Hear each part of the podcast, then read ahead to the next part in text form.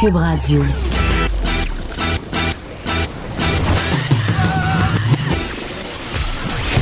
Pour elle, il n'y a jamais de mauvaise question. De 13 à 15. Les effronter. Avec Geneviève Peterson.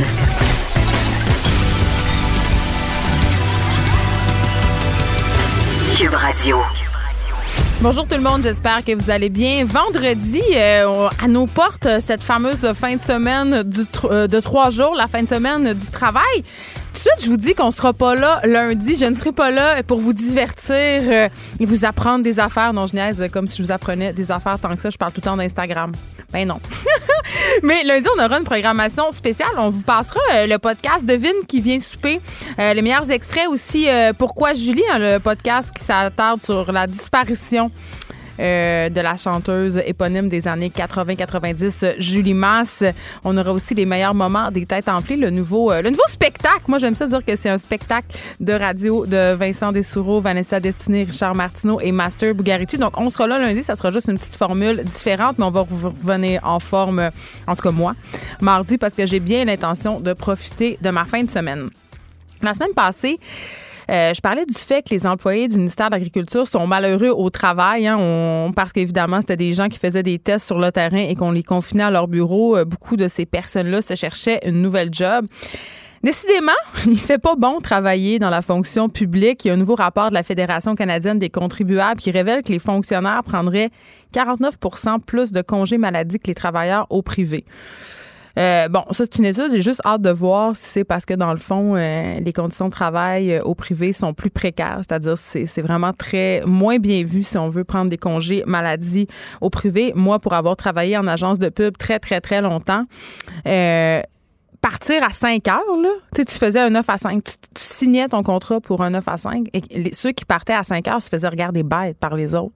C'est comme si tu aimais moins ta job, si tu faisais moins partie de l'équipe. Donc, imaginez qu'on prenait des congés maladie. Les gens venaient travailler au bureau tellement malades. Je me rappelle d'une épidémie de gastro. Je vous passerai les détails. Mais tout ça pour dire que quand vous avez la gastro, ne venez pas travailler. Il y a des milieux euh, dans lesquels euh, on peut pas s'absenter. On peut, mais on va perdre des plumes si on s'absente, on aura moins de promotion, on sera pas bien vu par nos collègues. Et là, je vous parle même pas des femmes qui ont des enfants puis qui s'en vont à 5 heures quand ils travaillent dans les agences de pub. Ça, ça, ça juste aucune commune mesure. La CAC qui prévoit abolir les commissions scolaires. Pensez-vous que cette réforme euh, serait bénéfique? Hum, moi, je sais pas trop, mais Madeleine Pilote-Côté, qui est chroniqueuse au Journal de Montréal, a fait un vox pop sur cette question-là. J'ai vraiment hâte de savoir ce que vous en pensez.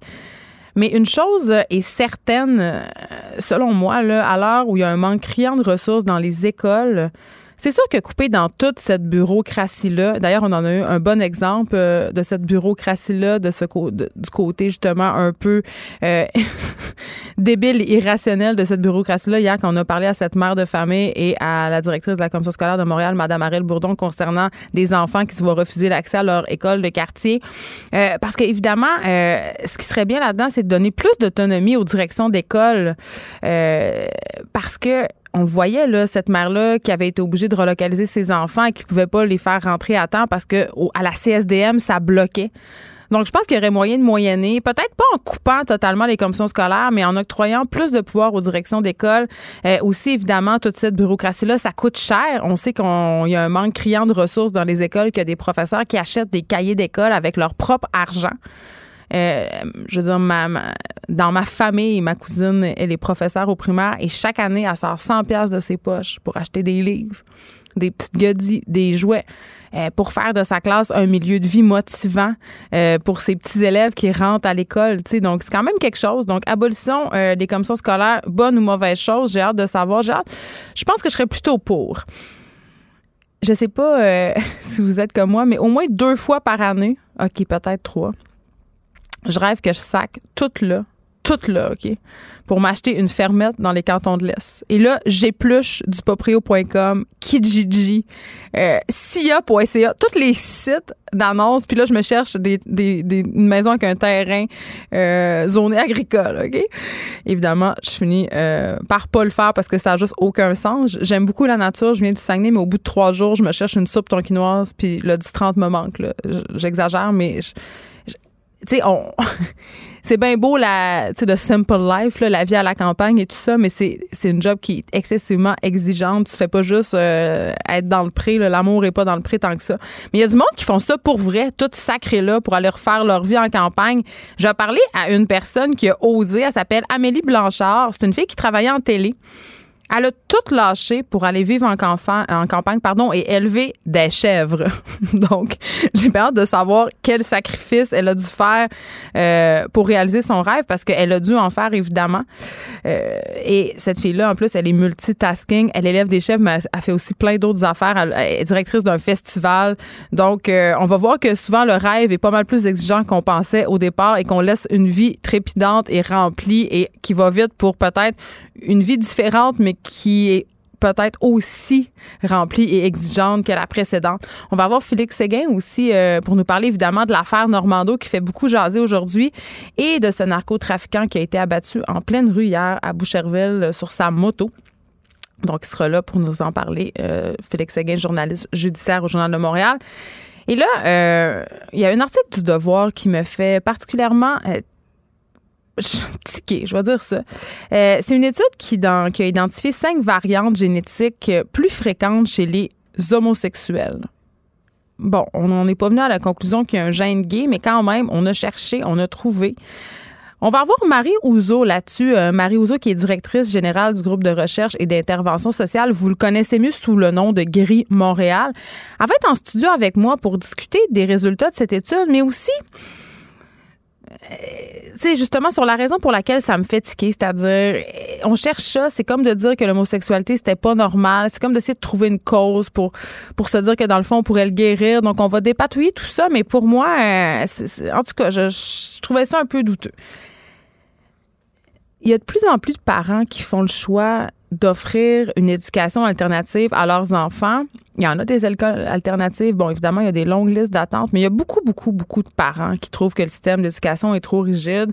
Et là, je lisais une affaire que je trouvais, en tout cas moi, très, très, très intéressante.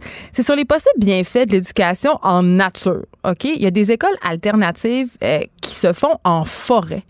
Et là, je vais avoir quelqu'un, euh, Cyril Srazao, qui est coordonnateur du programme Milieu de vie en santé euh, de l'organisme Nature Québec. Et eux, ils organisent des classes en plein air. Et là, on va se parler des bénéfices de ces classes-là.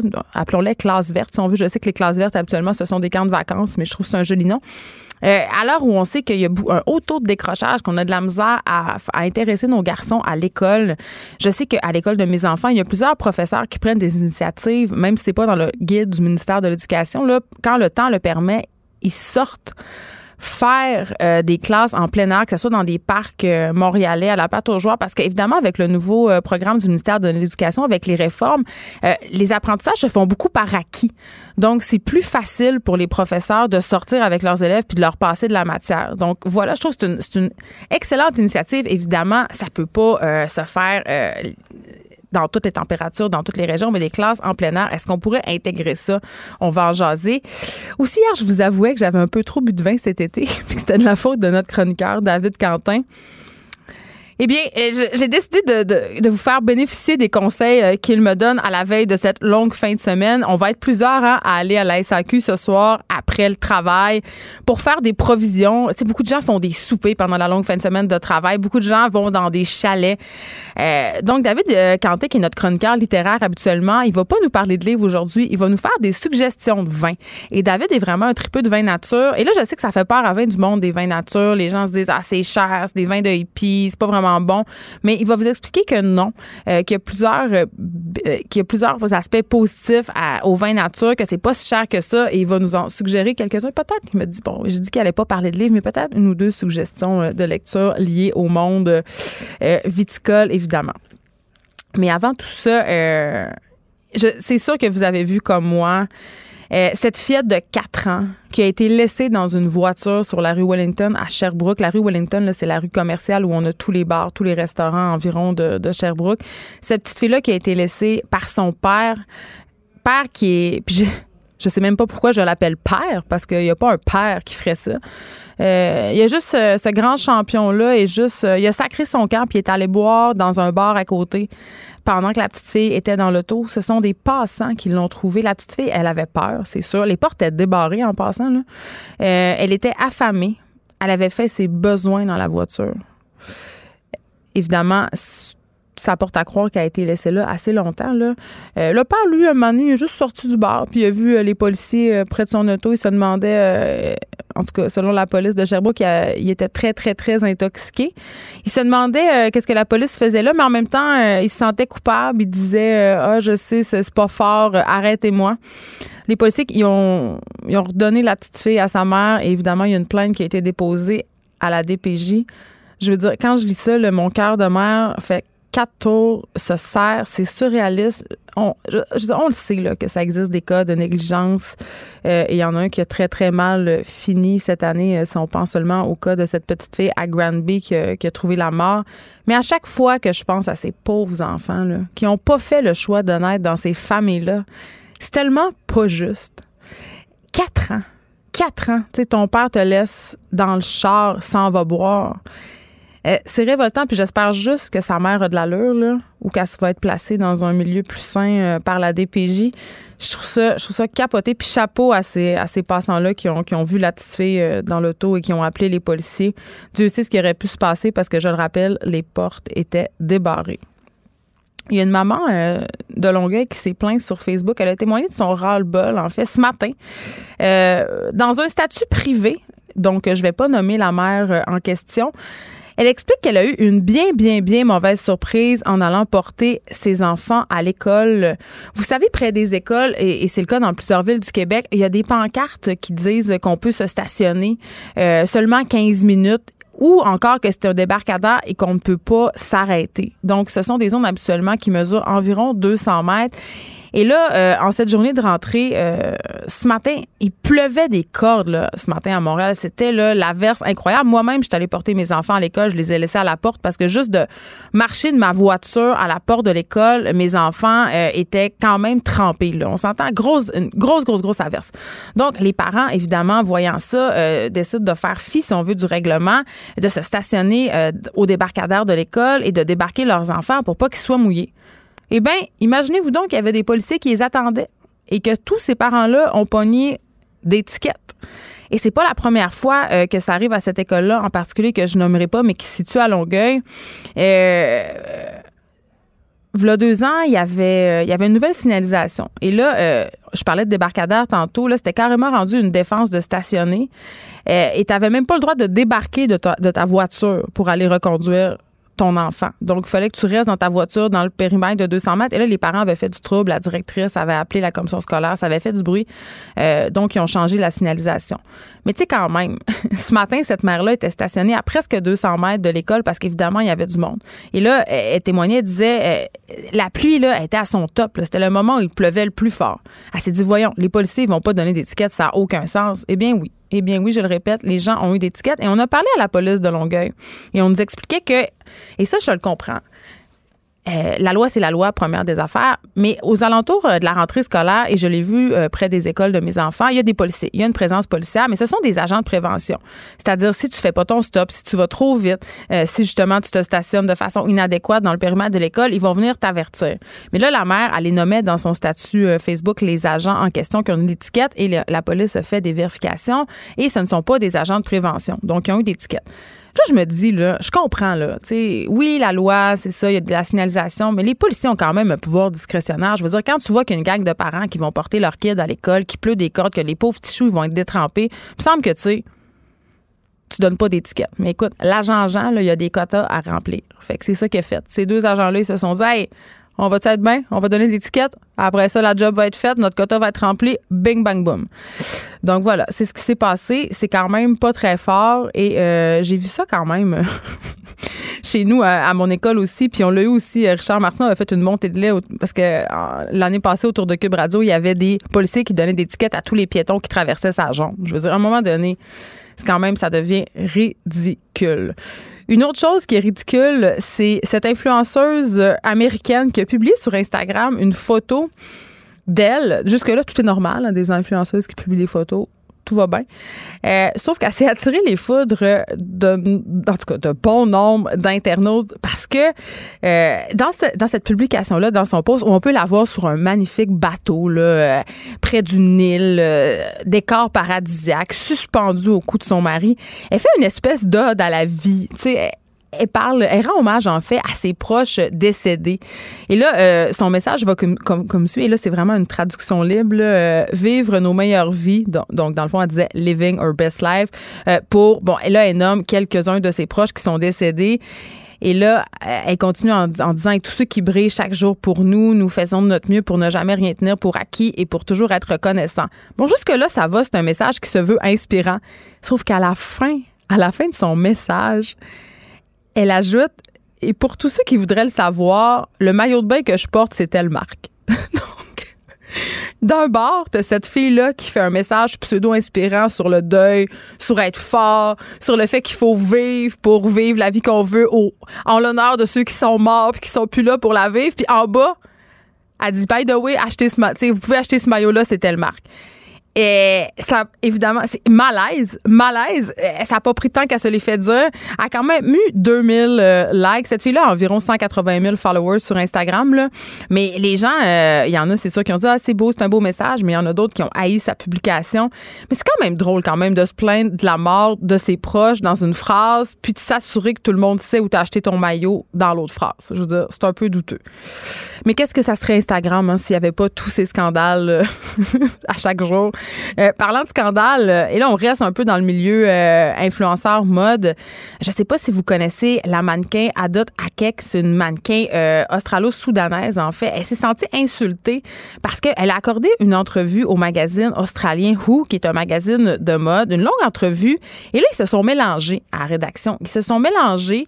Ils n'ont pas pris la bonne photo. Ils ont mis la photo d'un autre, un autre mannequin noir à côté. Et là, écoutez, elle a été, elle, était insultée, elle était vraiment fâchée, euh, cette mannequin-là, euh, Adot Akek. Elle a dit, écoutez, là, ça serait pas arrivé à un modèle blanc. Bon, ça, évidemment, on pourra pas le prouver. Euh, mais elle a partagé un long post Instagram, justement, pour témoigner de cette erreur-là. Et évidemment, sa photo a été likée 20 000 fois. Elle est suivie par 500 000 personnes, cette fille-là. Elle, s'est sentie, euh, c'est ce qu'elle dit, personnellement insultée, pas respectée. Euh, elle dit, coudon, euh, ça montre quand même que les gens sont ignorants et ont l'esprit étroit. Ils pensent que chaque fille noire ou africaine est identique. Et là, pour ceux qui pensent que c'est juste une erreur, et évidemment, peut-être que c'en est une, puis que le graphiste s'est trompé, quand même, c'est une mannequin, cette fille-là, Adot Akek, très, très, très connue. C'est une des mannequins les plus en demande euh, dans l'industrie de la mode. Euh, elle a participé à des salons pour des grosses marques. Là, on parle de Chanel, Givenchy, Valentino. Elle a fait plein de covers de magazines et elle a été nommée par le Times euh, en 2018 comme l'une des adolescentes les plus influentes. Évidemment, le magazine Who a présenté ses excuses. Euh, ils ont même, c'est là que je trouve ça un peu drôle, ils ont mis ça sur le dos de son agence. Ils ont dit que l'agence qui avait organisé l'interview avait donné une mauvaise photo. Donc, euh, il y a la Melbourne Fashion Week aussi qui s'est excusée parce qu'évidemment, cette entrevue-là avait lieu dans le cadre de la semaine de la mode de Melbourne, mais comme quoi, euh, bon, euh, ça n'a pas fait l'affaire de cette mannequin-là ni de, des internautes. Le magazine a essuyé un nombre vraiment important de plaintes. Mais c'est vrai quand même qu'on, en tout cas, je trouve que parfois, il y a, un certain manque de sensibilité par rapport euh, à la, condition justement des mannequins racisés de la part des rédactions de magazines. On a juste sacré la photo là, on n'a pas trop vérifié. Je pense que si euh, il y avait été question d'un supermodèle blanc très très très connu, cette erreur là se serait pas produite. Mais bon, ça c'est juste euh, c'est juste moi. Mais bon, euh, autre scandale. J'aime ça. Hein, c'est vendredi. On se parle de scandale. Mais là, on va s'arrêter un instant parce qu'après, on va se parler de ces fameux fonctionnaires qui, qui prennent des congés maladie à qui mieux mieux, il faut bien le dire. Écrivaine. Blogueuse. Scénariste et animatrice. Geneviève Peterson. La Wonder Woman de Cube Radio. C'est ça que j'ai envie de faire quand j'apprends que 49 euh, il y a plus de 49% de congés maladie chez les fonctionnaires que chez les travailleurs au privé. Et peut-être que c'est ça aussi que Renaud Brossard a envie de faire quand il entend ça. C'est le directeur Québec de la Fédération canadienne des contribuables. Bonjour, Monsieur Brossard. Bonjour. Écoutez, dans votre rapport, on parle de 4,3 jours de plus pour les fonctionnaires. C'est pas quand même tant que ça de plus, 4 jours, mais c'est presque une semaine. C'est ça que vous allez me dire. Ben, en fait, c'est c'est pas exactement ça que je vais vous dire, c'est plutôt que 4,3 jours multiplié par le nombre de fonctionnaires qui travaillent pour le gouvernement du Québec, ça a des coûts énormes pour les contribuables. Parce qu'il faut quand même qu'on les paye, puis il faut quand même qu'on trouve des gens pour faire le travail qui n'est pas fait pendant qu'ils sont euh, pendant qu'ils sont en congé de maladie. Oui, mais vous, vous, dites un peu toujours la même chose. Ça a des coûts énormes, ça a des coûts énormes. Je comprends, là, vous voulez jamais payer pour rien, mais on a-tu des chiffres? Ça coûte combien concrètement de plus?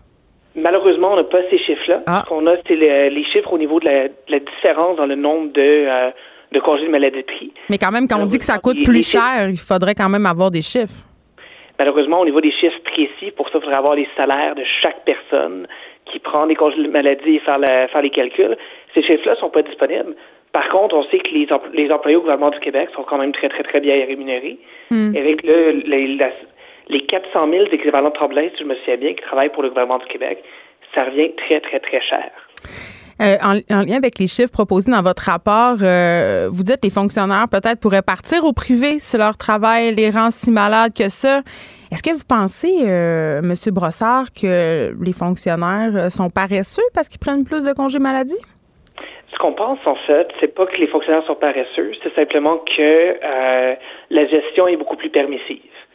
Euh, pour, pour avoir un écart justement de 49% entre le, euh, le nombre de congés pris dans le secteur privé et le nombre de congés pris dans le secteur public. Il y, a un certain, il y a un certain laxisme au niveau de la gestion. mais permissive, permissive. Quand un employé est malade, euh, faut, on remet pas en question qu'il est malade. Je veux dire, dans le secteur privé, euh, et j'en parlais en début d'émission, j'ai vu des directions qui abusaient, qui faisaient des, des employés qui faisaient sentir mal d'autres employés de prendre des congés. Je veux dire, ça fait pas partie d'une culture d'entreprise saine de pouvoir s'absenter quand on est malade. Je pense que tout n'a pas besoin d'être blanc ou noir. Il y a un juste milieu qu'on peut voir. Ce qu'on remarque, c'est que les employés du gouvernement provincial de l'Ontario prennent en moyenne trois jours de vacances de, de pas de vacances, excusez-moi, de congés de maladie mm-hmm. de moins que les, que les employés du gouvernement du Québec. Les employés du gouvernement du Nouveau-Brunswick aussi prennent 3,4 jours de moins en, moyenne de congés de maladie. Euh, est-ce qu'on est, est-ce qu'on pourrait pas regarder au niveau de ces provinces-là pour euh, essayer de voir s'il y a des solutions, trouver un juste milieu? Ben peut-être que c'est parce qu'il fait pas bon travailler à la fonction publique euh, au Québec, mais ça c'est un autre sujet. Euh, j'ai envie de vous demander, euh, Renaud Brossard, est-ce que est-ce que vous pensez qu'il y a des, fonctionnaires qui partent en congé maladie ou qui invoquent le congé maladie puis que c'est pas vrai, ils sont pas malades, ils veulent juste un congé? C'est ça que vous dites? Je vous dirais, il y en a, d'après moi, il y en a dans le secteur privé tout comme il y en a dans le secteur public. Hmm. on connaît tous des gens qui ont déjà eu une vendredi vite. c'est une égalité dans tous les secteurs. Surtout après le jeu de redis, ça, ça vient. oui, oui, effectivement, effectivement. Le, elle est particulièrement courante le vendredi matin. Euh, mais justement, le, le, fait qu'il y ait une aussi grosse différence entre le privé et le public montre qu'on sera en mesure de trouver justement un juste milieu où on pourrait faire baisser ce nombre de ce nombre de congés de maladie pris sans raison et retrouver un, un niveau plus sain. Mais Monsieur Brossard, vous convenez avec moi quand même que s'il y a moins de congés maladie dans le secteur privé, c'est parce que, un, c'est pas l'argent des contribuables, c'est l'argent des compagnies, donc ils sont peut-être plus à leur affaire, mais en même temps, la culture d'entreprise est très, très différente. Je l'ai dit tantôt, si tu prends un congé maladie, trop de congés maladie au privé, c'est pas long qu'on va te faire perdre ta job d'une façon ou d'une autre. C'est tout simplement pas le même milieu. Je, comprends qu'il y ait des différences de milieu, mais c'est pour ça aussi que je compare avec les autres provinces. Même le fédéral prend moins de prend moins de congés de maladie que les fonctionnaires provinciaux. Le Québec, en fait, est la deuxième juridiction au pays en termes de, nombre de congés de maladie. Il y a uniquement l'Alberta qui nous dépasse avec 14,4 jours. Je comprends. Le reste des provinces, le reste des gouvernements provinciaux ont réussi à trouver un moyen de euh, d'avoir un nombre de congés de maladie plus bas. Est-ce qu'on pourrait pas regarder justement à ce niveau-là pour voir euh, de, quoi est-ce qu'on pourrait s'inspirer? Non, mais je comprends que votre rapport, vous sortez des chiffres. La conclusion, c'est qu'on prend plus de congés maladie que les autres. Mais pourquoi vous vous intéressez pas à la cause? Pourquoi on se demande pas pourquoi on en prend plus que les autres? Parce que forcément, il y a une raison, là. Je suis d'accord avec le fait qu'il y a une raison. Puis c'est pour ça dont, je parle notamment de la, gestion qui est faite. Euh, j'ai la misère à croire que les employés, tout juste de l'autre bord de la, rivière, de la rivière des Outaouais, sont nécessairement moins malades que ceux de de notre côté, la rivière des Outaouais. Non, mais vous parlez de gestion, là. Vous parlez de gestion, c'est sûr qu'il y a une différence. C'est ça qui fait qu'on en prend plus ou moins. La façon dont c'est perçu, la façon dont c'est géré. Donc, si les employés prennent plus de congés maladie, c'est peut-être pas parce qu'ils sont lâches, c'est peut-être pas parce qu'ils sont paresseux, c'est peut-être pas parce qu'ils sont pas malades. C'est peut-être juste parce qu'ils sont à bout. Bien, si c'est ça, il y a, définitivement, au niveau du gouvernement, il faudrait regarder qu'est-ce qui peut être fait pour ça. Justement, parce que ça a des coûts. Mm. Présentement, par contre, on n'a pas de volonté du gouvernement à ce niveau-là, ou du moins c'est pas c'est pas une réalité qui, qui connaissait nécessairement, une réalité qui étudiait nécessairement. C'est parce que on, sort on sort des chiffres hmm. pour que la population soit au courant et aussi pour s'assurer qu'il y a un suivi au niveau du gouvernement. Mais c'est parce que ce que je trouve dangereux avec ces chiffres-là, M. Brossard, c'est que justement, euh, ça nous donne cette impression que les employés de la fonction publique euh, sont larges. Mais tu sais, je, vais vous en sortir une autre, moi, une étude qui a été réalisée par des chercheurs de l'Université de Montréal. 24% des salariés disent éprouver une détresse psychologique, 6% souffrent de dépression, 4% d'épuisement professionnel. Je veux dire, ceci explique cela à un moment donné. Là. Écoutez, s'il y a tant s'il y a tant de problèmes de santé au niveau du secteur du secteur gouvernemental, clairement le gouvernement doit s'y attaquer aussi. Le, la façon de réduire ce nombre de, de congés de maladie là, comme je vous dis, elle est dans la, elle est dans la gestion. Ça peut être d'avoir des meilleurs programmes de soutien pour les des employés. Mm permettre de faire baisser les coûts, notamment liés aux congés de maladie, ce qui va aussi permettre d'avoir une meilleure euh, une meilleure santé pour euh, dans, au niveau de la, de la force de travail. Euh, mais ça peut être aussi au niveau de, de resserrer la, gestion pour s'assurer qu'il n'y ait pas autant de congés pris sans raison. Je pense qu'il y a une approche milieu qu'on peut avoir avec un peu de ces deux-là. Mais c'est dur de valider. On ne peut pas aller vérifier chez la personne. C'est vrai qu'Anne Gastro, là, on s'entend. Je, comprends ça. Ce que je vous dis, par contre, c'est que, justement, encore une fois, avec une, différence aussi grande entre euh, le Québec et nos provinces voisines, il y, a il y a clairement quelque chose qui, il y a clairement quelque chose qu'on a qui fait que c'est plus facile de prendre des congés de maladie ici. Peut-être jusqu'à un certain point trop facile. Hmm. Est-ce que selon vous, on devrait prendre le moins de congés maladie possible? C'est pas ça que je dis. Je pense que le tout, c'est de prendre les congés de maladie qu'on en a besoin. Et quand il y a une différence qui est aussi élevée que ça, encore une fois, on parle de pratiquement, on parle d'une différence de trois jours, de 30, de 30 entre le, les nombre de congés de maladie pris par les employés gouvernementaux en Ontario et le nombre de congés de maladie pris par les employés gouvernementaux au Québec. C'est énorme comme différence. C'est énorme, mais vous n'avez pas de chiffre pour nous dire ça nous coûte combien. c'est comme... Ben, écoutez, je me demande à sert à quoi votre étude au final?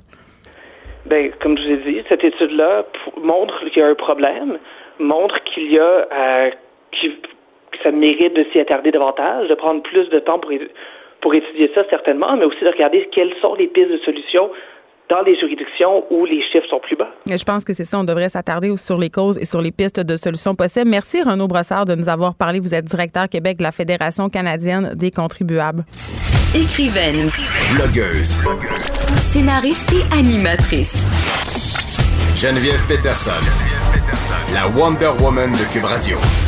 Je suis avec Madeleine Pilote-Côté, la grande euh, spécialiste du Vox Pop. bonjour Geneviève, bonjour à la maison. Hey, aujourd'hui, tu poses une question euh, qui, je pense, va soulever les passions parce que la CAQ veut, prévoir, en tout cas, on ne sait jamais avec la CAQ, euh, abolir les commissions scolaires. Et là, on se demande, est-ce que cette autre réforme de notre système d'éducation serait bénéfique? Et là, tu as posé la question aux gens et j'en parlais en début d'émission, Madeleine et un auditeur euh, qui nous a tout de suite répondu très, très vite, euh, Gilles Dion, qui dit dégraisser le ministère de l'Éducation et les commissions scolaires, c'est une bonne chose. Je suis pas pour abolir à 100% parce qu'abolir les commissions scolaires complètement, c'est comme la maternelle 4 ans, c'est physiquement impossible et non rentable. J'aimerais bien voir où tout le personnel restant dans les commissions scolaires serait logé. Ça, c'est quand même un bon point. On y reviendra.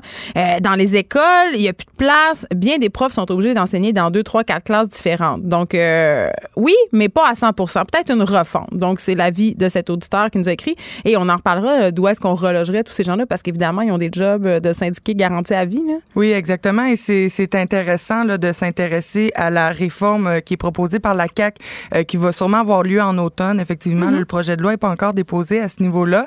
Et euh, donc, on va décortiquer aujourd'hui vraiment la réforme. Mais tout d'abord, j'aimerais vous parler des réactions que j'ai obtenues là, quand j'étais allée dans la rue pour poser la question, pensez-vous qu'une autre réforme de notre système d'éducation serait bénéfique? Et euh, on m'a parlé de plein de choses. Par exemple, euh, de trouver des moyens de faire apprendre aux jeunes d'autres moyens. C'est pas nécessairement des cours magistraux tout le temps. Mais c'est drôle parce que plus tard, on va avoir quelqu'un qui nous fait des classes en forêt. ah oui? Oui, je pense que c'est au cœur des préoccupations des gens, les cours magistraux, la relation maître-élève typique, là les gens veulent autre. On est plus dans l'apprentissage par acquis maintenant? Exact. Puis c'est ce que la réforme, la réforme de 2000 aussi euh, mettait de l'avant, là, vraiment l'apprentissage par projet, que plus ou moins fonctionné. Là, cette réforme-là, on parle. Ben, c'est le bulletin, à mon sens, qui fonctionne pas parce que moi, je le comprends pas encore. exact. Je comprends rien. Et les professeurs non plus le comprennent pas, mais on y reviendra à ce niveau-là.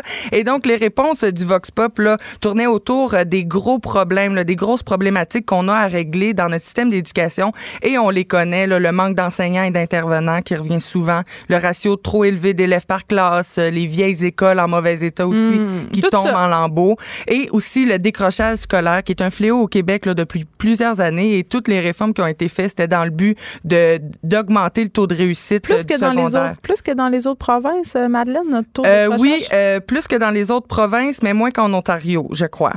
Et donc, euh, je pense qu'on est correct, mais c'est quand même un gros problème qui affecte surtout les garçons. Hein, faut le dire, moins les filles. Donc, je pense que c'est comme euh, 1,6% de plus euh, que ça va affecter les garçons au niveau du décrochage scolaire. Et donc, au Québec, là, on est euh, 1,8 million là, de personnes qui sont inscrites au, système scolaire québécois.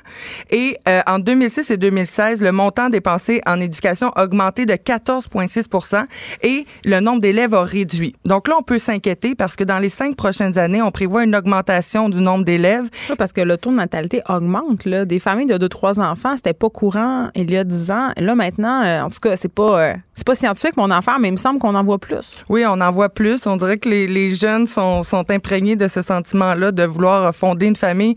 Peut-être que leur éco-anxiété euh, leur met un peu la, la presse là, pour qu'ils pour qu'ils fassent leurs enfants avant que la planète explose, peut-être.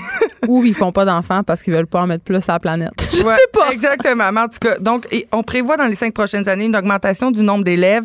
Et donc, là, on se demande, il y a une certaine inquiétude parce qu'on se dit, si l'argent augmente au niveau du secteur euh, scolaire et puis que les élèves, il y en a moins, là, c'est est-ce qu'il va falloir encore augmenter l'argent s'il y a encore plus d'élèves? Donc, ça, ça crée une petite inquiétude Mais à ce plus niveau-là. d'élèves ou plus d'élèves à besoins particuliers? Parce Aussi, que, parce que ça, c'est de plus en plus et on est de plus en plus euh, attentionné par rapport à ça, en voulant dire, euh, on va les déceler plus tôt aussi et ça, c'est moins tabou aussi. Donc, il va y avoir plus de, de jeunes qui vont être, euh, qui vont avoir un diagnostic à ce Donc, niveau-là. besoin de plus de ressources dans les écoles pour les accompagner. Puis d'ailleurs, c'est c'est drôle, tout est dans tout parce qu'on parlait avec le président de l'Ordre des psychologues du Québec cette semaine euh, du manque criant d'aide psychologique dans les écoles parce que la demande est en hausse, est en hausse, ça explose. Il y a plusieurs élèves qui n'ont pas accès euh, à- aux soins dont il y aurait besoin et ça, ça se répercute aussi dans les classes et ça vient jouer aussi dans ce taux de décrochage-là dont tu parlais. Exact. Et d'année en année, on se rend compte aussi de l'importance. Hein, plus euh, on vieillit et plus euh, la société évolue, plus on se rend compte de l'importance aussi de ces intervenants-là. Diagnostiqué tôt. diagnostiquer tôt, par exemple, aller voir un psychologue. Moi, je m'en souviens, au primaire, je consultais et ça m'a sauvé. Sais, donc euh, après ça, c'est jamais trop tôt pour consulter, jamais trop tôt aussi pour euh, réajuster des trucs et aussi pour se connaître et donc avoir des diagnostics et avoir euh, des ressources. Au Québec, le budget 2019-2020 là, pour l'éducation, on parle de 20,3 milliards de dollars. Ça, ça comprend l'éducation supérieure. Donc, C'est un gros poste budgétaire. là. c'est un gros poste euh, budgétaire. C'est, c'est à peu près équivalent au, euh, au budget de la santé. Donc, c'est les deux plus gros. les deux grandes Ouais. missions là, du gouvernement, c'est vraiment, puis ça a pas mal toujours été ça, santé, éducation. On le sait que c'est très important euh, pour une société, là, ces deux aspects-là. Et donc, euh, on parle, là, ça augmente toujours. Ça augmente, on en parlait, 5,1% d'augmentation euh, d'argent en éducation qui va être investi. On a toujours besoin de plus d'argent pour pallier au fait que nos écoles se détruisent à cause qu'ils sont trop vieilles. Mais écoute, on les a mal. Non, on a vraiment fait le choix, là, tu sais, euh, payez pas maintenant, payez plus tard, là. Comme chez Exact. Brouet Martineau, là, on a fait la même affaire que nos écoles. On s'en est servi, puis on a entendu qu'ils pètent, puis là, bof, on paye. Ben c'est ça. Puis tu sais, par exemple, moi je viens de Boucherville, c'est juste des écoles, euh, un étage des années 60. Et donc Des mid-century school. oui, exact. Donc c'est sûr que ça, ça a pas bien évolué, puis ça a l'air quasiment. euh, je trouve que c'est terne aussi comme école pour. euh, des On n'a pas de primaires. vision, là. Nous, à l'école de mes enfants, on est délocalisés, justement, parce que à cause de l'indice de désuétude de la bâtisse, c'était la deuxième à Montréal, je crois, l'école de mes enfants, là, qui était, était une dompe, disons-le. Et on a proposé des projets d'architecture pour la nouvelle école. Et non, ça passe pas. parce que on n'a pas de vision, parce Ben que c'est cher, parce que justement, euh, on manque d'argent. Puis si on envoie nos enfants là, on veut que nos enfants soient stimulés. Décrochent on- pas. Non, qu'ils décrochent pas, effectivement. Puis ça part du primaire aussi, là, comme le, le, le goût d'aller à l'école. euh, Oui, on a ramassé de l'argent. On a ramassé de l'argent nous-mêmes, les parents, pour avoir une cour de récréation avec des modules pour que justement euh, les enfants et les jeunes garçons en particulier, parce qu'il faut bien dire, puis là, je veux pas faire de sexisme, mais Mm. les garçons habituellement ont davantage besoin de bouger, moins capacité de concentration à long terme, donc besoin différent, tu sais. Euh, on a dû ramasser l'argent nous-mêmes. Parce Ben, que le ministère avait refusé de nous, la- de nous fournir la subvention. Ben, c'est ça. Des fois, les parents, il faut qu'il faut qu'ils s'en mêlent effectivement pour euh, pour que le système d'éducation aille mieux aussi. Donc, en 1997, Madame Marois, lorsqu'elle était ministre de l'Éducation, a fait comme une réforme. Donc, elle a pris les commissions scolaires catholiques et protestantes, puis elle les a transformées en commissions scolaires. Point. Donc, euh, il n'y a plus de religion. Euh, Ben, ça, c'est une bonne chose. C'est vraiment une bonne chose et ça s'est continué donc dans les années 2000. Euh, à partir des années 2000, là, euh, la réforme est arrivée dans les écoles primaires et c'est à partir de 2005 euh, que ça s'est implanté plus dans les écoles secondaires jusqu'en 2010 parce que ça prend quand même quelques années à implanter ce genre de réforme-là. Oui, puis ça prend quelques années aussi avant de pouvoir sentir les résultats ou le non-résultat Oui. des réformes. Et là, je pense qu'on est à une période où on se dit, je pense qu'on a erré. Exact, mais il y a eu euh, plusieurs choses là, par exemple à partir des années 2000, la suppression du cours d'économie familiale. Quelle erreur! Quelle erreur! C'est ça, moi j'ai pas eu la chance de l'avoir. Non, mais je veux dire, c'est la base. Je veux dire, tu sais, l'école, c'est oui, c'est pour apprendre des matières, mais c'est aussi pour apprendre à être un citoyen, euh, à vivre dans une maison, à faire l'épicerie. Euh, c'est con, là, mais moi, je me rappelle encore, on avait appris à faire une omelette, là, puis on avait appris à coudre d'un bouton. Bon, ça, j'avais coulé le cours de l'étui. Sérieux, je, je me rappelle encore, j'ai eu 22% pour l'étui. Bon. Mais quand je suis allée en appartement, l'omelette, je l'ai faite. Ben exact. Fait que, tu sais, c'est quand souviens un budget. encore. Ben oui! Fait que moi, je serais pour ramener ça, les cours d'économie familiale. Et pareillement, on en parlait. Là, moi, je m'en souviens quand on était au secondaire, on parlait le cours d'économie familiale. Mm. C'était super mythique. On aurait tellement aimé ça, faire des grilles sur nos heures de Ben, classe. Mais en tout cas, c'est, c'est- ça n'a pas fonctionné pour nous. On a eu d'autres choses. Nous, c'était vraiment euh, des cours comme euh, de groupe où on faisait des projets. Puis des fois, il y avait même des projets entre les matières. Puis c'était, c'était assez intense. Et ça n'a pas vraiment marché. Donc, Non! je lisais des articles. Puis il y a encore des enseignants qui ont du mal à se retrouver dans la réforme. Oh, mais toi, comme élève, comme élève qui a vécu la réforme, je veux dire, comment, t'as-tu aimé ça? Ben, je- j'ai aimé ça. Moi, j'étais quelqu'un qui, qui, qui réussissait bien à l'école et j'avais jamais vécu d'autre chose. Hein. Moi, OK, j'ai- fait que tu t'es pas senti perdu. non, je me suis pas sentie perdue, Ok. mais les profs euh, nous témoignaient qu'ils étaient, euh, qu'ils étaient perdus et on n'apprenait pas les mêmes choses dans chaque école. Par exemple, à Chicoutimi, on pouvait apprendre à écrire en lettres attachées, mais à Montréal, on n'apprenait pas. Et Mais donc, attends, attends, je vais aller bien plus loin que ça. Tu dis Chicoutimi, Montréal, dans l'école de ma fille, la- il y avait deux classes de première année. Une prof apprenait direct aux enfants à écrire en attaché, l'autre non. Dans la même école.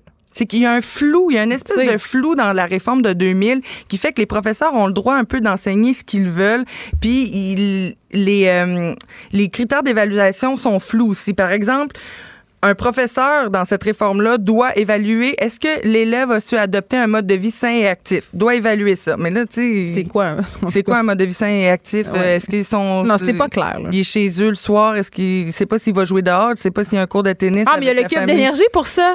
Oui, ça c'est qu'on a un mode de vie sain, les Exact, il devrait hosties de calculer, euh, il devrait calculer, mais en gros, ça a été un échec parce que le taux de diplomation a baissé suite à cette euh, réforme-là. Bon. Et donc, ce que propose la CAQ en automne pour euh, remettre de l'ordre un peu dans tout ça, euh, il en parlait déjà aux élections en 2018. Hein, donc, le, le ministre Jean-François Robert euh, Roberge va déposer ça, le projet de loi, en, euh, en- peut-être en octobre ou en tout cas en automne. en Quand il y aura le temps. Quand il y aura le temps, exact. Quand ce sera tout euh, bien euh, enligné. Et donc, abolition des commissions scolaires. Lui, il appelle ça des mini-gouvernements à l'intérieur du gouvernement. Il trouve que Mais c'est c'est vrai, ils ont tellement de pouvoir. ils ont tellement de pouvoir tellement de et pouvoir. c'est tellement beaucoup de fonctionnaires et ça coûte tellement d'argent. Non, c'est tellement alambiqué. J'étais sur le site de l'école quatre ans, là, puis on a eu, euh, pendant justement les travaux, le, le déménagement, la refonte, le processus, là, tu rendrais fou n'importe qui, là. Oui, c'est- débile. Et donc, le processus va aussi être aboli, dans le sens Yeah. où l'élimination des élections scolaires, qui est un long processus, qui est coûteux. Et ce que j'ai découvert, c'est qu'il n'y a pas beaucoup de monde qui se présente dans les écoles, euh, dans les élections scolaires pour aller travailler à la commission scolaire. mais c'est sûr! Personne, c'est tellement, c'est comme travailler en, dans l'ancienne Union soviétique. Ben, peut-être, mais c'est comme devenir fonctionnaire. Tu n'as plus le contact avec l'élève euh, dans lequel tu as étudié et tout ça. Donc, à peu près 50 des postes euh, qui étaient occupés dans les commissions scolaires, c'est pas des gens qui ont été élus, c'est pas des gens qui se sont présentés. Donc, euh, après ça, on se demande euh, est-ce que où on va les replacer, ces gens-là? Ben, il n'y a, pas tant de gens qui désirent être tant que ça, être dans les commissions mais scolaires. ceux qui sont là, ceux qui sont engagés, qui sont là, qui sont syndiqués, tu peux pas juste les abolir. Il faut que tu faut que relocalises. Oui, exactement. Puis ça, c'est, c'est pas encore détaillé. on ne sait pas comment trop ça va s'organiser à ce niveau-là. Mais c'est certain là, qu'il va falloir les relocaliser. Mais on pourrait peut-être les remettre dans leur école, après ça. Donc, on déploie des matériels 4 ans, plus d'heures d'activité parascolaire, ajout de classes spécialisées. On veut offrir un soutien, offrir un plateau là, de les moyens de nos ambitions? Ça, c'est la question qu'il va falloir se poser. Puis c'est la question qu'on pose depuis le début, notamment avec les matériels de 4 ans. Je veux dire, tout ça, c'est des belles promesses. Mais est-ce que concrètement, dans le concret, dans la vie réelle de toutes les politiqueries qu'on connaît, des milieux scolaires, des commissions scolaires de la vie, ça va fonctionner? non, c'est ça. C'est pas encore détaillé, mais tout l'argent investi dans les commissions scolaires, qui était un lourd fardeau là, d'argent, mais ça va être réinvesti, j'imagine, dans les écoles, parce que le but de cette réforme-là, c'est vraiment de viser l'élève et d'enlever tous les fonctionnaires et vraiment que l'argent aille directement à l'élève. Et oubliez pas, à la maison, de contribuer au système d'éducation en encourageant votre enfant, en participant aux devoirs, en l'amenant à la bibliothèque. Présentez-vous au comité d'établissement aussi. Présentez-vous au comité, mais c'est vrai comme juste chialer là. Mais comme tu disais tantôt avec la cour d'école, tu as contribué au système d'éducation euh, Oui, puis sérieusement là, euh, quand tu brasses la cage puis quand les parents se mobilisent ensemble pour demander des affaires, les commissions scolaires sont plus sont plus enclines à bouger aussi. Donc, mais abolir oui ou non les commissions scolaires, euh, je je pense que c'est un, une solution qui va créer d'autres problèmes.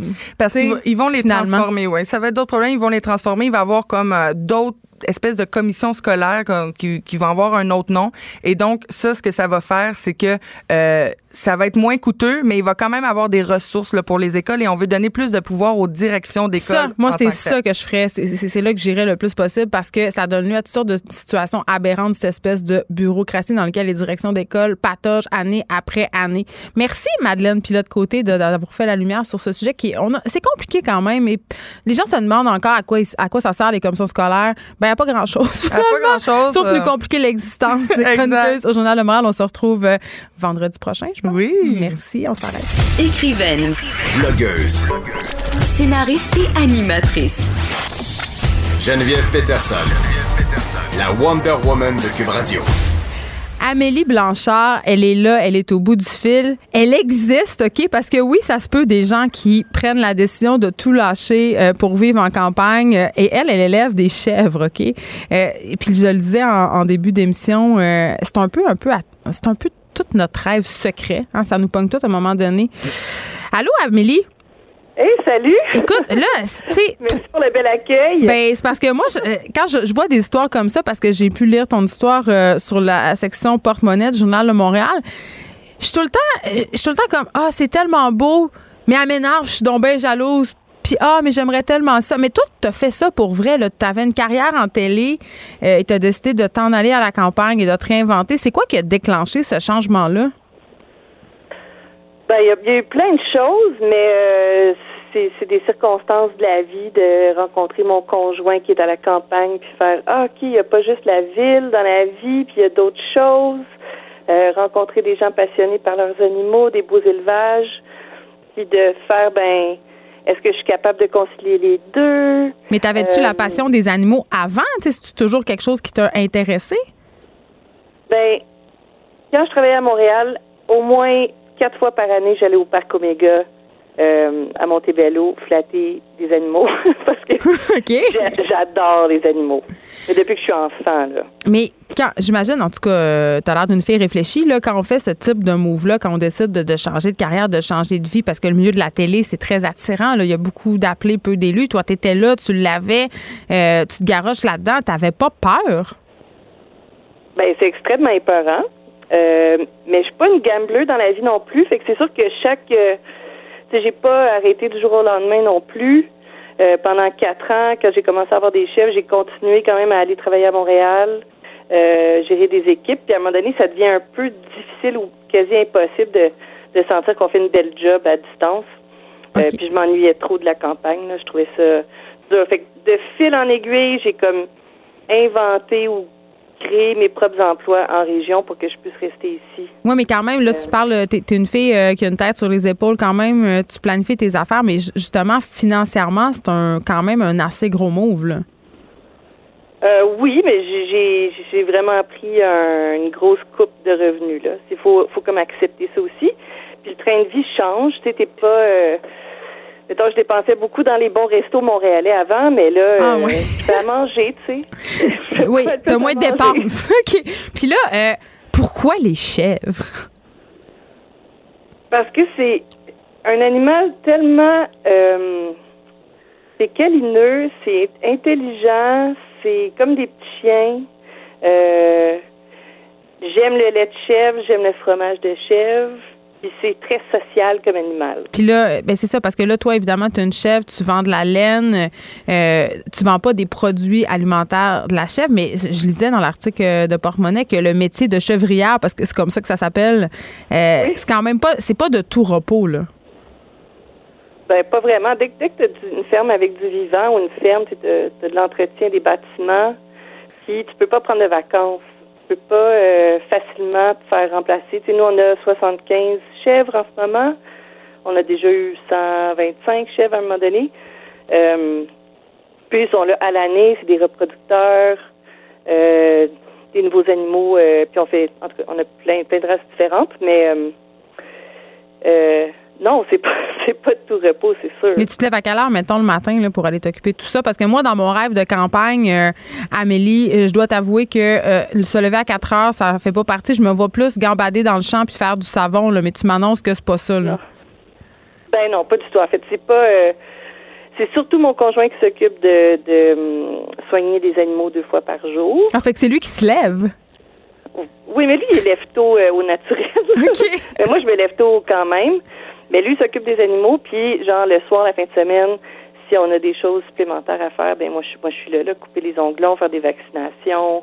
Quand c'est dans des naissances, ben on on a un gros mois là avec les, les on a des moniteurs à bébés là, partout dans la cuisine, dans notre chambre, on écoute toute la nuit. Des moniteurs qu'on utilise pour écouter nos bébés humains, là? Vous écoutez les chèvres à coucher? OK, ça doit être spécial. C'est un maniaque, là, mais euh, on est là pour toutes, toutes, toutes les mises bas. Euh, je suis rendue pas mal bonne à. Je suis capable de, sortir des chevreaux euh, s'ils sortent pas bien, là. OK. Là, en plus de la ferme, tu es une genre de Wonder Woman parce que tu diriges une boîte de communication, mais aussi tu es à l'origine du festival Twist. Et ça, pour ceux qui ne savent pas, c'est le plus grand rassemblement de fibres textiles au pays. Explique-nous un peu, euh, c'est quoi? Bien, dans le fond, c'est comme une grande fête du, tricot euh, et de la laine. Puis il y a des gens qui vont là, là. C'est la mode, le tricot ou quoi? Ben, tout ce qui est comme do it yourself, c'est vraiment un courant euh, qui est très fort.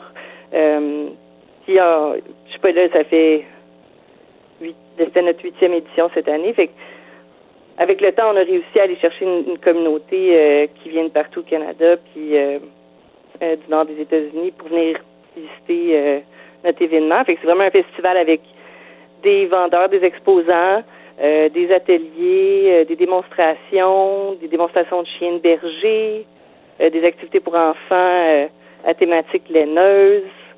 C'est vraiment, euh, c'est rendu vraiment malade mental le fun.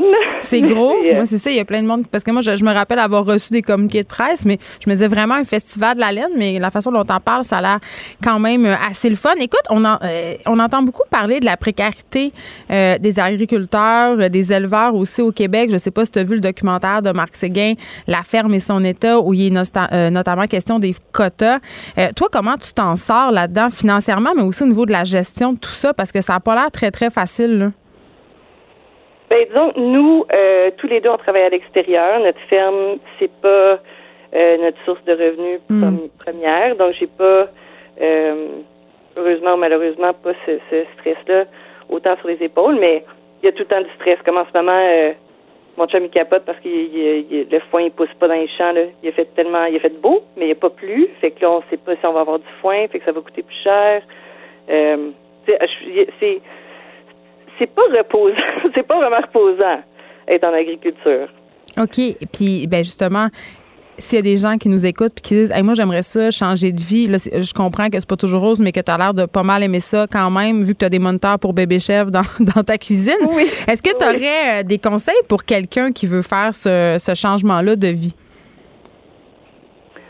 Ben euh, venez nous voir on est super généreux en tout cas nous autres dans nos euh, on peut aller visiter ta ferme c'est public?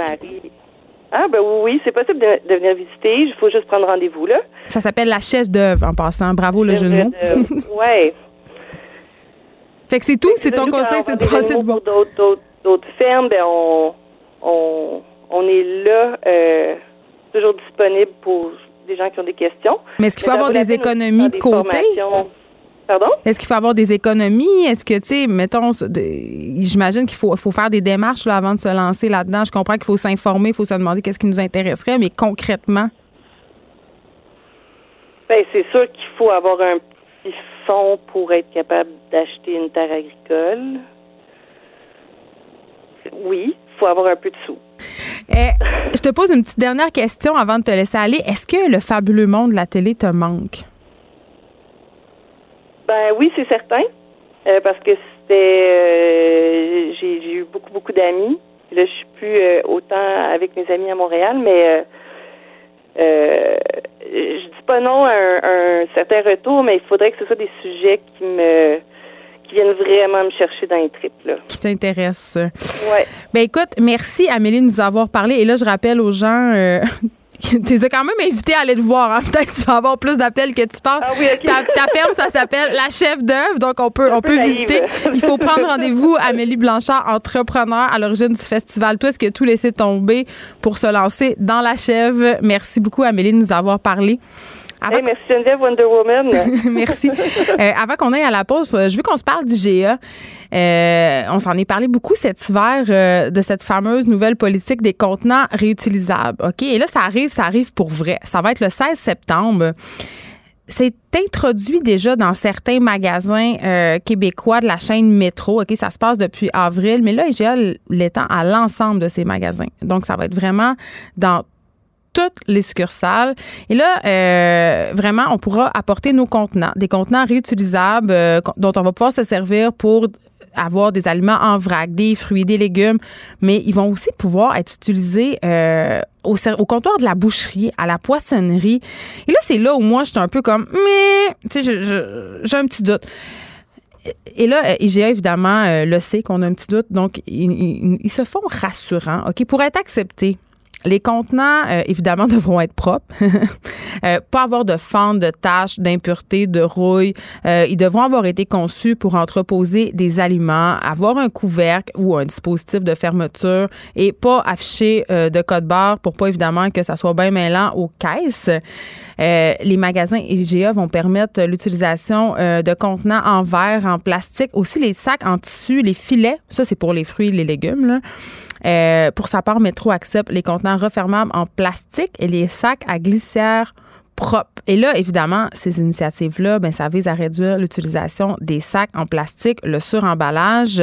On sait qu'en janvier prochain, il y aura plus du tout de sacs en plastique dans les 225 magasins euh, qui sont euh, des, détaillants Sobase dont IGA fait partie. Donc, plus de sacs en plastique à compter de janvier prochain dans tous les magasins canadiens. Tu sais, je regarde ça puis je me dis, c'est bien beau la vertu, là. Mais pauvres employés qui vont devoir vérifier tout ça.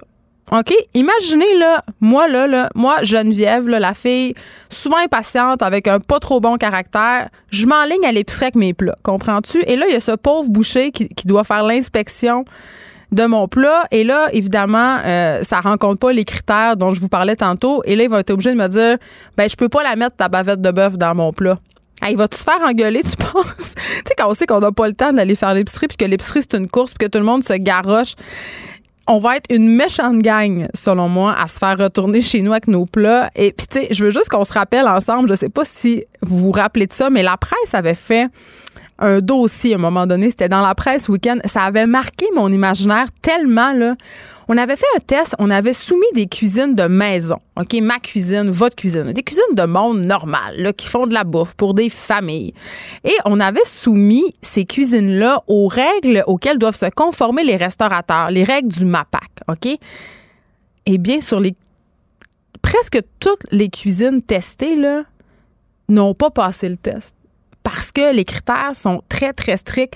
Ça va être un peu la même affaire qui va s'appliquer. Évidemment, les normes de salubrité dans les épiceries, c'est pas vraiment les mêmes normes que celles qu'on applique chez nous pour des raisons vraiment logiques. Je veux dire, il n'y a pas le même achalandage, il n'y a pas le même risque de contamination. Fait comme je le dis, j'ai vraiment hâte de voir ces pauvres employés-là qui vont être obligés de faire la police du plat, parce que ça va être vraiment ça, la police du plat. Et je, veux dire, j'ai on a de la misère à amener nos sacs réutilisables. Je veux dire, une fois sur deux, je les oublie A dans mon char, B chez nous. Donc, imagine s'il faut que je commence à traîner mes cruchons, toi, chose, mes plans en plastique. Je sais pas, je, en tout cas, mais, en même temps, il y a une partie de moi qui trouve ça super beau, qui rêve de voir tout le monde venir faire son épicerie. Et ils vont en vendre du Tupperware, mes amis. Mais quand même, je, je sais pas comment concrètement, je, je sais pas s'ils vont pouvoir maintenir ça. Et je vais aller aussi loin que ça. Je pense que les gens, ils, vont juste capoter. Euh, et là, évidemment, euh, je sais pas si ça va être encore possible d'acheter son bœuf en barquette. Là, j'imagine que oui. Mais je sais pas. Il y, a quelque chose d'un peu utopique là-dedans, puis quelque chose aussi d'un peu euh, irréaliste. Et je, le dis encore, pauvres employés qui devront faire la police du plat. Geneviève Peterson, la seule effrontée qui sait se faire aimer. Jusqu'à 15, vous écoutez Les effrontés. Félix Séguin, journaliste au bureau d'enquête euh, et TVA Nouvelle, est avec nous. Et là, Félix, tu nous parles tout de suite de l'affaire Normando qui, évidemment, fait jaser tout le monde aujourd'hui. Là. Ben oui, parce que c'est un autre coup dur et d'unité permanente anticorruption. C'est un autre coup dur pour la, justice en elle-même aussi, parce que le, DPCP, le directeur des poursuites criminelles et pénales, a décidé d'abandonner euh, cinq accusations sur huit contre Nathalie Normando, l'ancienne vice-première ministre libérale. Alors, quels sont ces chefs-là? Les chefs de fraude, les chefs de corruption, de complot qui sont abandonnés.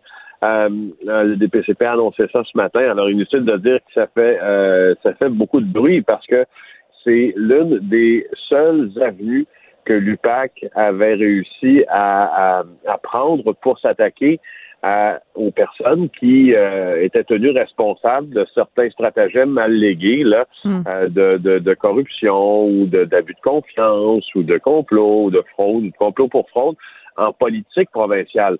N'oubliez jamais une chose, euh, ce n'est que par le dossier Nathalie Normando et Marc-Yvan Côté que l'UPAC a réussi à s'attaquer à la politique provinciale, aux décideurs et aux politiciens. Alors, tout ça semble prendre le bord tranquillement. Euh, c'est sûr qu'il y a des, des, des chefs euh, d'accusation qui restent. C'est, ce sont les chefs d'accusation qui sont les plus faciles euh, à prouver. Il y a une question de délai dans ça aussi. Oui, l'arrêt de Jordan. Ben oui, tu sais, l'arrêt de Jordan, c'est simple, c'est la Cour suprême qui, qui, a finalement dit aux tribunaux du Québec, maintenant, vous allez juger les accusés dans des délais raisonnables, sinon vous devrez abandonner les procédures contre eux. Alors, il y a une question de délai aussi euh, dans tout ça qui ont été évoqués par, euh, par, le, par le DPCP. Ça fait plus de trois ans, donc, que Mme Normando euh, doit répondre à des accusations. Puis euh, son avocat dit toujours qu'elle n'a rien à se reprocher. OK, ben c'est ça. Euh, Maxime Roy, son avocat, était à Jonathan Trudeau ce matin pour discuter de l'affaire. Imagine-toi donc, vous pouvez aller l'écouter d'ailleurs sur le site de Cube. Mais là, Mme Normando, elle, n'est pas contente parce qu'elle, là, c'est comme la pire chose qui lui arrive. Elle voulait laver son nom. Ben oui, d'ailleurs, c'est pour cette raison qu'elle a, qu'elle a dit vouloir prendre euh, non pas euh, une, pause, mais plutôt quitter l'émission qu'elle animait euh, dans mhm. Radio de Québec, Boulevard, pour prendre le temps pour laver son nom, pour écrire un livre, pour laver son nom, pour tout faire en sorte de laver son nom, même si les procédures étaient toujours maintenues contre elle. Alors voilà que là, il y a plusieurs chefs d'accusation qui tombent. Alors fait que la lumière pourra pas être faite, c'est ça. Ben, c'est-à-dire oui et non. C'est-à-dire qu'il y a des chefs qui tombent, mais il y en a qui restent. Alors, est-ce que la, la, grande question à se poser maintenant, c'est est-ce que c'est une c'est une tendance à la baisse, si tu veux, qu'on vient d'instaurer là, et des chefs qui resteront sont abandonnés à un certain moment donné. Euh, il est, pour vrai, c'est permis de le penser. Félix, je te pose une question. Est-ce que tu penses que est-ce, que tu penses euh, que Mme Normando en quelque sorte était victime d'une job de bras, d'un lavage politique, mettons? Ben, écoute, tout ce que je tout ce que je pense dans ça, c'est ce que je sais. Ce que hmm. je pense, euh, ça importe peu. Ce que je sais, par exemple, c'est que elle a été arrêtée le jour du budget. le jour euh, du budget provincial, le jour où on était supposé également statuer sur le renouvellement de contrat du commissaire à la lutte anticorruption du Québec, anciennement Robert Lafrenière. Euh, et, euh, et est-ce que ce faisant, c'était un, c'était une personne à ajouter sur le tableau de chasse de M. Lafrenière pour montrer à la population et contraindre le gouvernement à le reconduire dans ses fonctions. Ça, je vous dirais que plusieurs le pensent. C'est une théorie qui est étalée sur la place publique maintenant. Euh, par contre, est-ce que tout ça était motivé par des intentions réelles? Ça, pour vrai, Geneviève, j'adorerais le savoir. Euh, ben, les auditeurs aussi, je pense. Je le sais pas. mais il y a des drôles de hasard quand même dans cette histoire-là. Euh, on parle de cet important narcotrafiquant qui a été abattu en pleine rue hier soir à Boucherville sur sa moto, je pense. Oui, oui, oui, oui, sur sa moto. ça, c'est vraiment un dossier qui va prendre de l'importance. Puis, si tu veux, on peut en parler en deux temps d'abord euh, de l'homme lui-même, puis ensuite, euh, je m'attends à une question de toi sur euh, sur sur Boucherville, la paisible, et Boucherville, la ben, calme. C'est ça. grand Dieu serait-elle devenue? Le théâtre des règlements de compte des cartels mexicains. Ben, je sais pas, mais eh, Félix, en tout cas, si je te pose cette question-là, je vais vouloir que tu me parles du boisé parce qu'il y a beaucoup de maisons. Oui, hein? ben justement, c'est ça. Écoute, euh, tu me lis bien, là. C'est là, Comment... là où on s'en va. Commençons par parler euh, de la victime dans cette histoire-là, Ivan Alejandro da Silva. Euh, en fait, c'est Ivan Alejandro Silva Sanchez. Bon, toujours, son toujours. nom complet. Silva euh, par contre, il est connu comme étant son nom de rue, si tu veux, là, plutôt Ivan Silva, mais bon, mm-hmm. son nom complet, je viens de te nommer. Là, euh, prends ton euh, prends ton carnet de notes, ton crayon, parce que là, je vais te nommer plusieurs personnes. Ça va peut-être vous vous, vous, vous mêler un peu, mais c'est important quand même de faire son, son, son pédigré. Lui, c'est un trafiquant de longue date d'abord. Il fait partie d'une clique, si tu veux, ou d'un gang de d'importateurs importants de cocaïne euh, qui ont des liens très, très, très, très serrés avec l'Amérique du Sud, avec la Colombie notamment. C'est d'ailleurs un Colombien.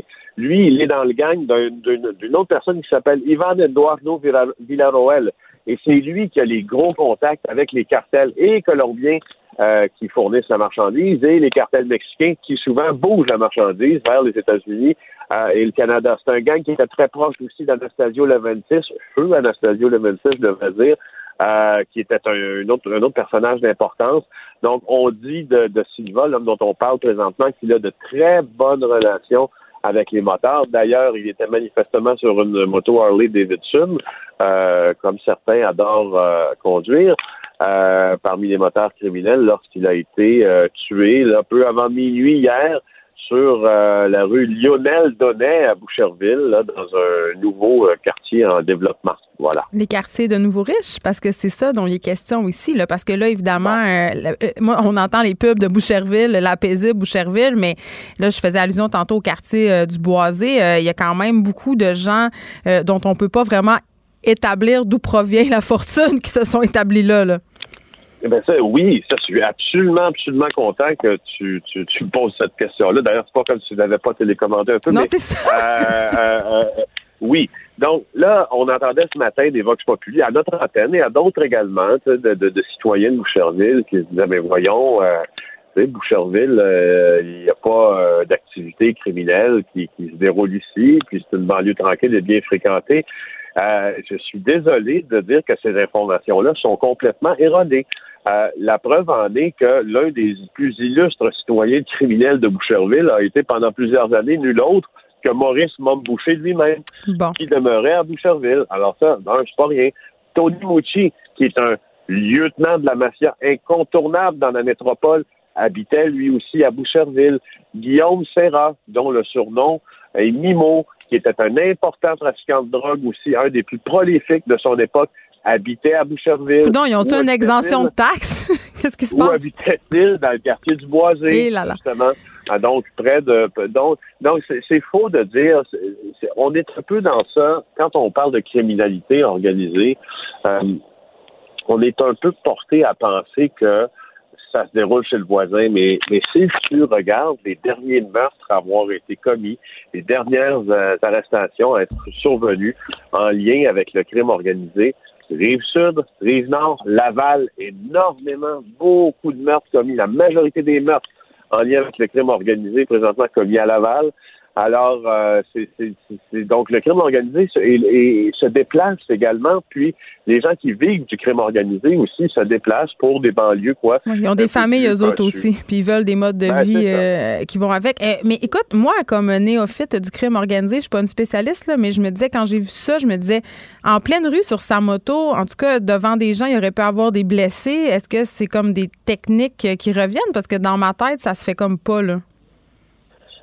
Euh, bon, il était un peu, il était presque minuit, donc euh, là, on peut penser qu'il n'y avait pas trop d'enfants euh, près de la scène à cette heure-là de la journée. Par contre, quand près du secteur, on me disait, là, des camps de jour. D'ailleurs, on s'est fait, on s'est fait, je me suis fait un malin plaisir à rappeler à plusieurs de mes collègues à TVA qui habitent Boucherville, justement, que euh, que, qu'effectivement, ça se passait chez eux. De là à dire que le, modus operandi de ce crime-là euh, est spécial parce qu'il se déroule là, puis alors qu'il s'est déroulé, j'irais pas jusque-là. Là, on n'est pas dans le Salvatore Scopa qui se fait tuer en pleine réception dans un hôtel bondé de Laval. On n'est pas là. Euh, on est devant manifestement une exécution qui s'est produite exactement comme elle avait dû se produire avec le degré de planification euh, qu'elle avait, puisque au départ, on pensait même que ce, meurtre-là n'était pas un meurtre. Les pompiers ont été appelés là-bas, puis ils répondaient à un appel pour un accident. Tu vois, on pensait que c'était un accident de moto. Hmm. Alors, manifestement, ça s'est fait assez calmement. Euh, et, euh, et malheureusement pour la victime avec beaucoup de succès. On va continuer. Tu vas continuer parce que moi, moins à suivre ce dossier-là pour nous. Félix Séguin, merci de nous avoir ah parlé. Journaliste au bureau d'enquête et TVA Nouvelle. On s'arrête un instant. Les effronter. Deux heures où on relâche nos bonnes manières.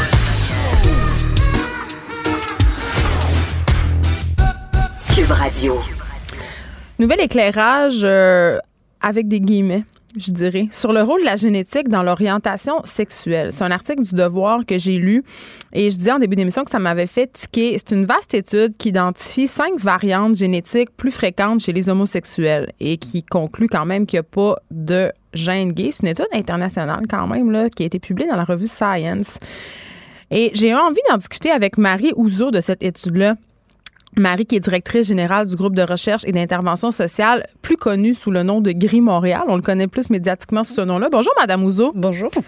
D'abord, euh, j'imagine que comme nous tous, vous avez lu euh, cet article du Devoir, cette étude-là. Euh, qu'est-ce que vous en avez pensé à prime abord? Ben écoutez, c'est toujours euh, une question un petit peu délicate. Hein. Pourquoi est-ce qu'on fait ces études-là? À quoi ça sert? Quel est l'objectif des chercheurs? Comment est-ce qu'ils euh, constituent leur corpus de recherche? Alors, ça donne lieu à toutes sortes d'interprétations. Moi, j'en arrive toujours à me poser la question, mais vraiment du pourquoi, en fait. À quoi, à quoi, ben, à quoi ça sert de faire ce genre d'études-là? C'était ça mon malaise, parce que là, on a fait toute cette affaire-là, ça a coûté des millions de dollars. Ce mhm. sont des équipes scientifiques euh, quand même prestigieuses qui se sont penchées sur cette question-là. Ça a été publié dans une revue tout aussi prestigieuse. Mhm.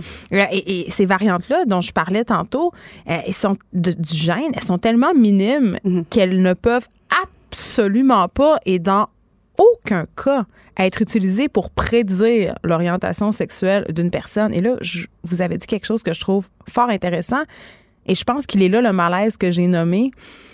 C'est pourquoi on fait ce genre d'études-là? Pourquoi chercher un gène gay? Alors, je pense que pendant longtemps, si on a un peu un regard historique sur ces études-là, on cherchait la cause du problème. Oui, je pense que c'était clair. Là. On mm. cherchait. Anomalie. Voilà. Qu'est-ce qui fait que ces gens-là, ils sont comme ça? C'est un peu comme ça que c'était euh, présenté. Je pense qu'on n'en est plus là.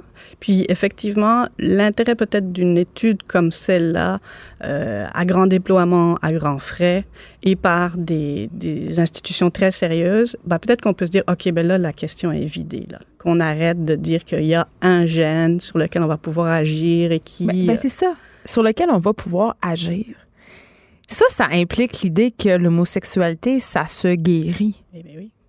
Et ça, c'est une pente qui, en tout cas, moi, je trouve excessivement dangereuse. Je ne sais pas si vous êtes d'accord avec moi, Madame Mouzeau, mais on faisait un reportage ici sur les thérapies de conversion. Mm-hmm. Tu sais, c'est quand même.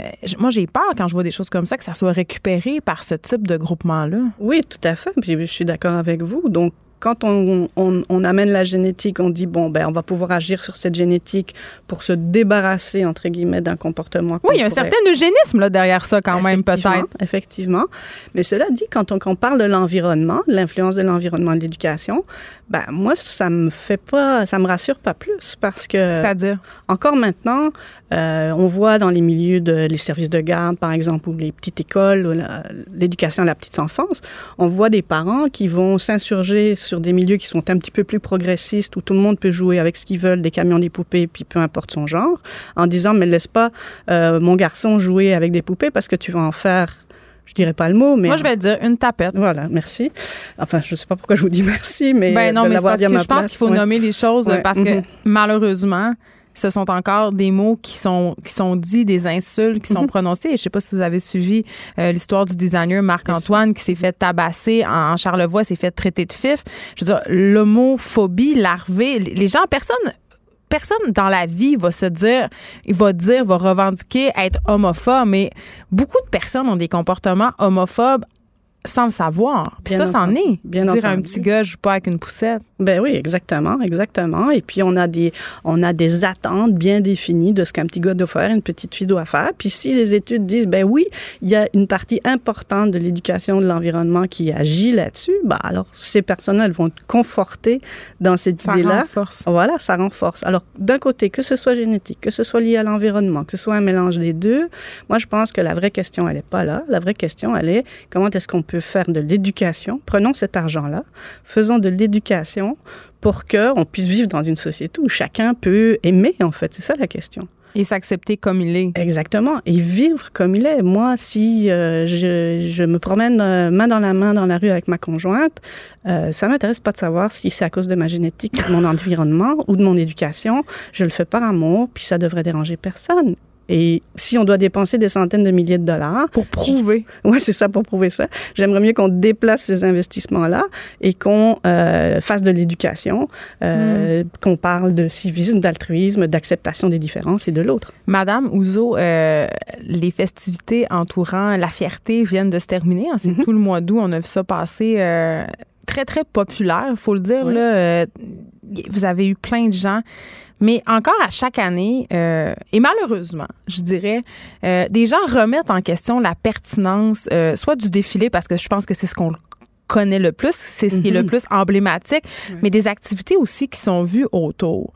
Euh, est-ce que c'est encore pertinent, la fierté, en, en, 2019? Écoutez, si vous saviez le nombre de jeunes, moi que j'entends jeunes et moins jeunes d'ailleurs, qui viennent, qui habitent un peu partout au Québec, dans les régions éloignées. Qui, se déplacent? Qui se déplacent et qui nous disent, parce qu'il y a une journée communautaire aussi la veille du défilé, où les organismes communautaires comme le nôtre, bon, expliquent leurs services, puis rencontrent la population. Et les gens qui nous disent, vous savez, comme ça me fait du bien, moi, qu'une semaine par an, et pour ce qu'on parle du défilé, un jour par an. Oui, c'est ça. Euh, je puisse me sentir euh, entourée d'une masse importante de gens qui m'acceptent comme je suis et ceux qui ne se déplacent pas, mais qui voient les images à la télévision et qui disent bon ben voilà, oui, je ne suis pas tout seul.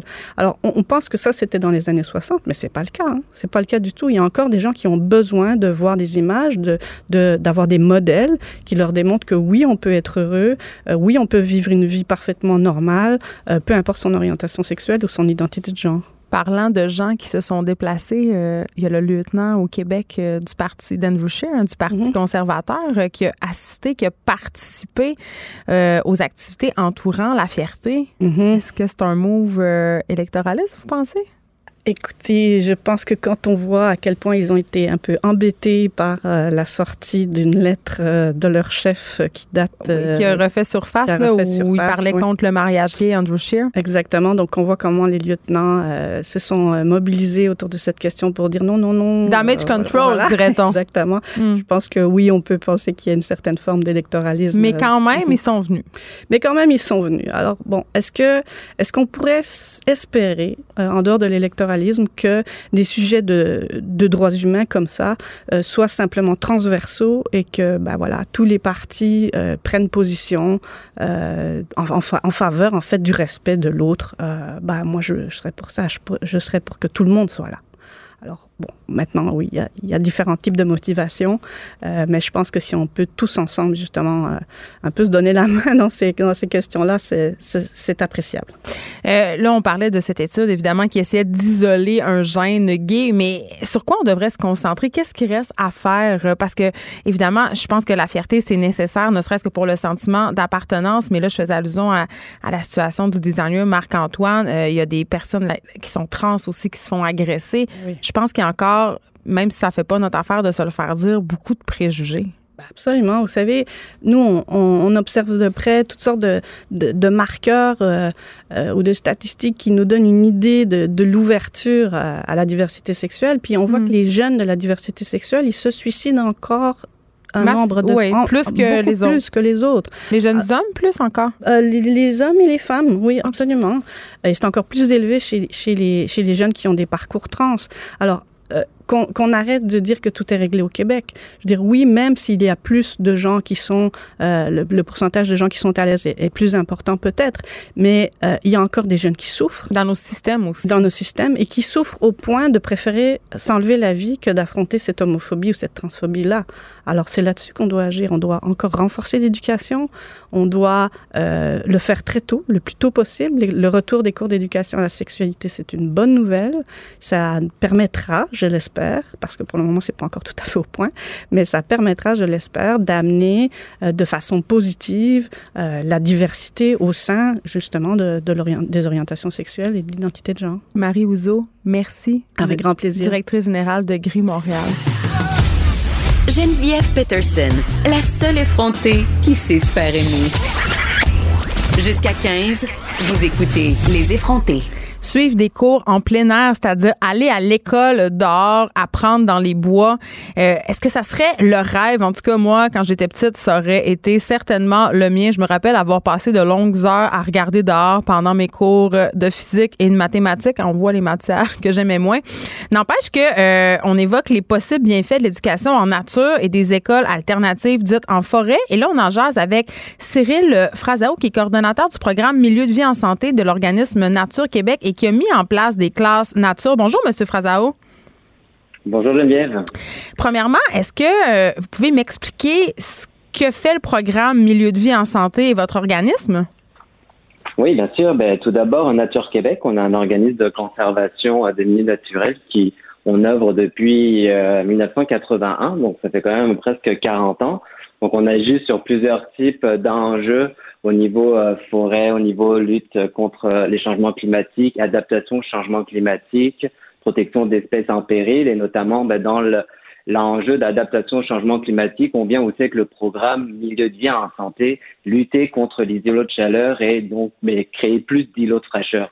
Donc venir reverdir euh, des, des, des, mers d'asphalte comme des stationnements verts, mais aussi ben, protéger la population la plus vulnérable au changement climatique comme les enfants et ce, bien, on passe par l'action de verdissement des cours d'école, par exemple. Faire des classes en plein air, euh, dans ma tête, ça sonne comme la meilleure idée. Là. Il y a même des professeurs euh, à l'école de mes enfants qui le font euh, de leur de leur propre chef. C'est-à-dire que parfois, ils sortent les enfants pour aller dans les parcs puis enseigner dans les parcs. C'est une bonne idée, mais est-ce qu'on a des preuves que ça aide les jeunes pour vrai? Là? Mais effectivement, c'est il y a des études qui sont claires. Les bénéfices sont considérables pour l'enseignement à l'extérieur.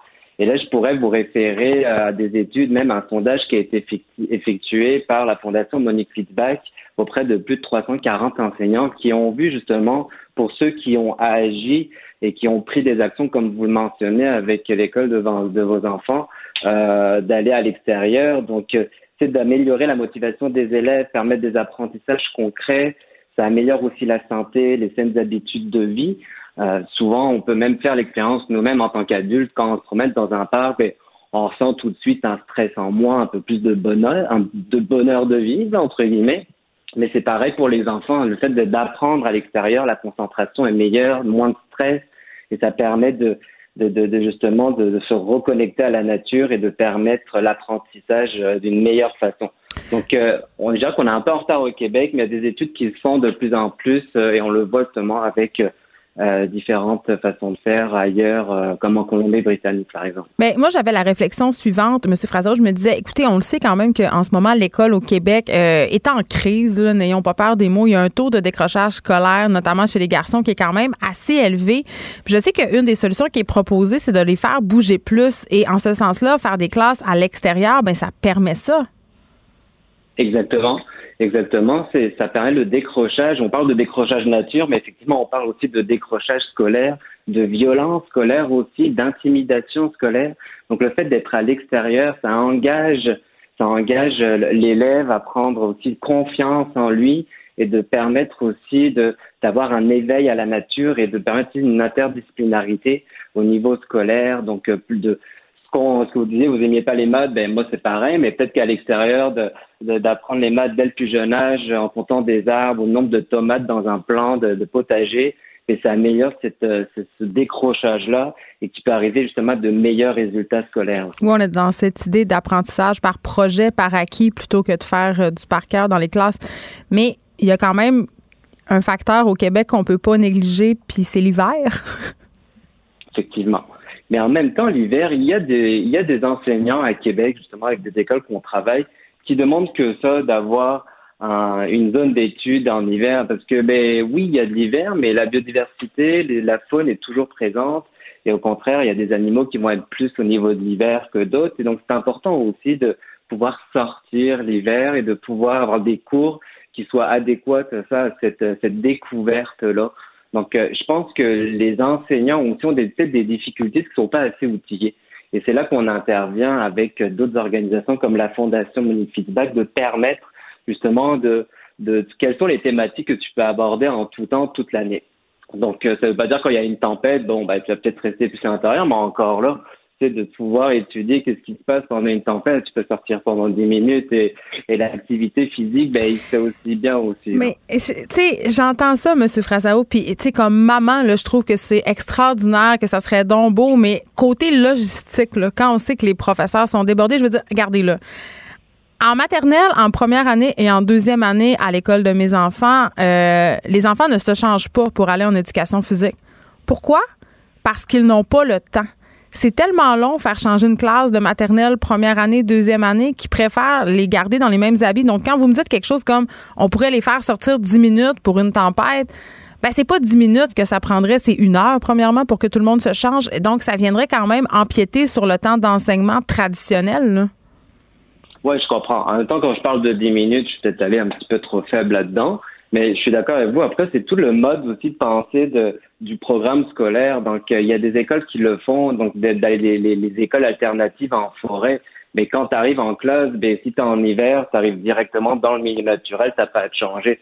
Il y a des façons de voir aussi, de prévoir des cours et pas non plus juste suivre un programme strict. Si tu vois que bon, on pourrait faire une, euh, une sortie plein air justement dès l'entrée en classe, mais t'as pas besoin de passer par euh, justement de déshabiller, rhabiller.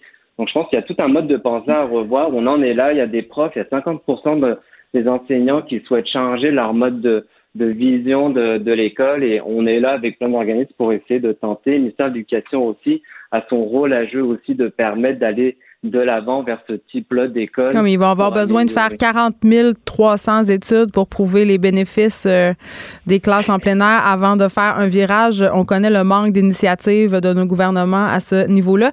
Euh, de votre côté, par contre, là, vous les faites, ces classes-là, c'est quoi la réaction des parents, des enfants qui participent à vos classes? Allez, c'est toujours extraordinaire. Lorsqu'on on a présentement plus d'une quarantaine euh, d'écoles qui sont en liste d'attente depuis qu'on a réalisé entre 8 et 10 écoles depuis les cinq dernières années. Euh, tout d'abord, les, les, parents consacrent du temps supplémentaire euh, à faire du, du bénévolat dans l'école parce que oui, on est là pour accompagner les écoles à avoir plus de verdissement, mais ça passe par la mise en œuvre. Et la mise en œuvre, souvent, ben, il n'y a pas les moyens en ressources humaines pour planter des pas les moyens financiers non plus. On n'a même pas d'argent pour acheter des livres, M. Frasao. Mais on est d'accord. Donc, qu'est-ce qui s'en occupe? C'est les parents. Donc, il y a toute la mmh, communauté qui s'investit dans ces projets.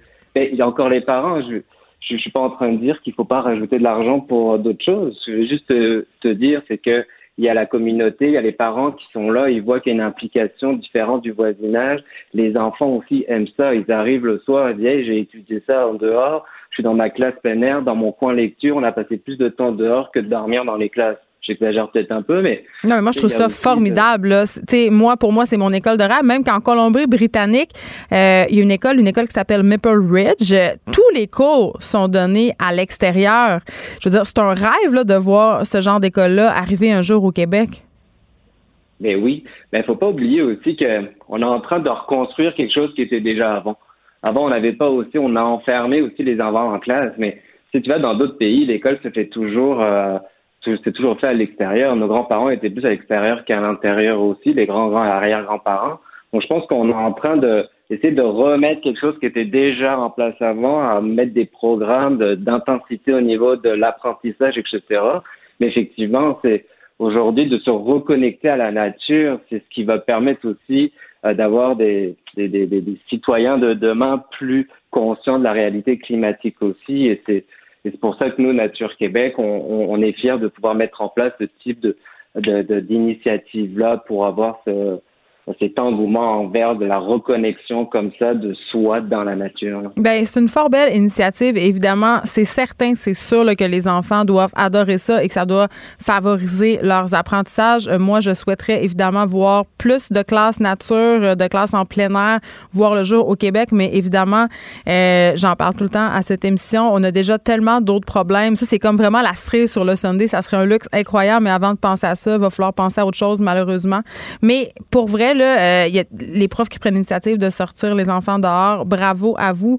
Je le vois quand ils reviennent de l'école, mes enfants, puis qui ont été dehors avec leurs professeurs, leurs yeux brillent, ils sont contents, puis ils sont pas comme des petits zombies là, écœurés d'avoir euh, appris des choses par cœur toute la journée. Merci, Cyril Frazao, de nous avoir parlé de ce fort beau, de cette fort belle initiative. Vous êtes coordonnateur du programme Milieu de vie en santé de l'organisme Nature Québec.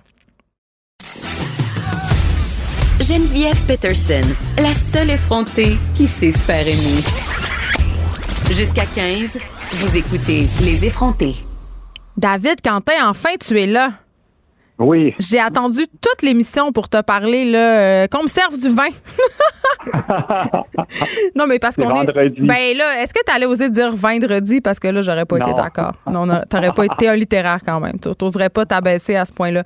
J'aime ça, euh, le vendredi qui est le lendemain du jeudi. Hein. je, tiens à le préciser. Euh, hier, je t'ai un peu les auditeurs. ben, je te taquinais un peu en ondes. Je disais euh, que j'avais décidé un peu de moins boire de vin. Un, parce que euh, je fais l'alimentation cétogène en ce moment. Donc, évidemment, il y a moins de vin. Les vins que je consomme ont comme moins de 2 grammes de sucre. Donc, il n'y en a pas tant que ça disponible. Euh, je bois plus vodka soda. Mais je, disais, c'est parce que cet été, j'ai trop bu de vin. Puis c'est à cause de David Quentin qui arrête pas de m'écrire pour me donner des suggestions. Et c'est tellement drôle parce qu'on savait pas qu'on allait faire cette chronique-là aujourd'hui. On a un peu improvisé ça. Et euh, je sortais de la SAQ hier, j'étais allée m'acheter du vin justement. Et juste en sortant, j'ai un message de, de toi avec comme d'habitude, des suggestions de vin. Et là, je suis comme, Colin, je viens de sortir. Je viens de sortir de la salle. tu me coûtes cher, David Quentin. Tu me coûtes cher. Il m'a dit, retourne. J'étais là, ben, j'étais là, non, là, non. mais, mais je vais peut-être y aller tantôt parce que, comme bien des gens, euh, là, c'est la longue fin de semaine du travail, David, et il y a beaucoup de personnes qui vont aller faire des emplettes à la SAQ en vue de ce fabuleux trois jours de congé.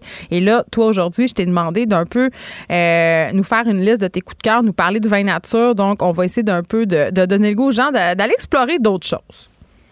Oui, en fait, pour, t'expliquer un peu rapidement, c'est quoi le vin nature, euh, les gens disent des fois, ben, je, comprends pas trop c'est quoi, c'est un effet de mode. Oui, beaucoup. C'est quoi exactement? il faut dire que ça a commencé dans les années 80 avec un vigneron dans le Beaujolais qui s'appelle Marcel Lapierre, qui lui a décidé de revenir à des méthodes de vinification traditionnelles, de travailler, puis d'enlever les pesticides le côté engrais chimique dans les vins parce que revenir à, des méthodes ancestrales pour donner des vins qui sont plus digestes, plus faciles à boire, moins lourds. Euh.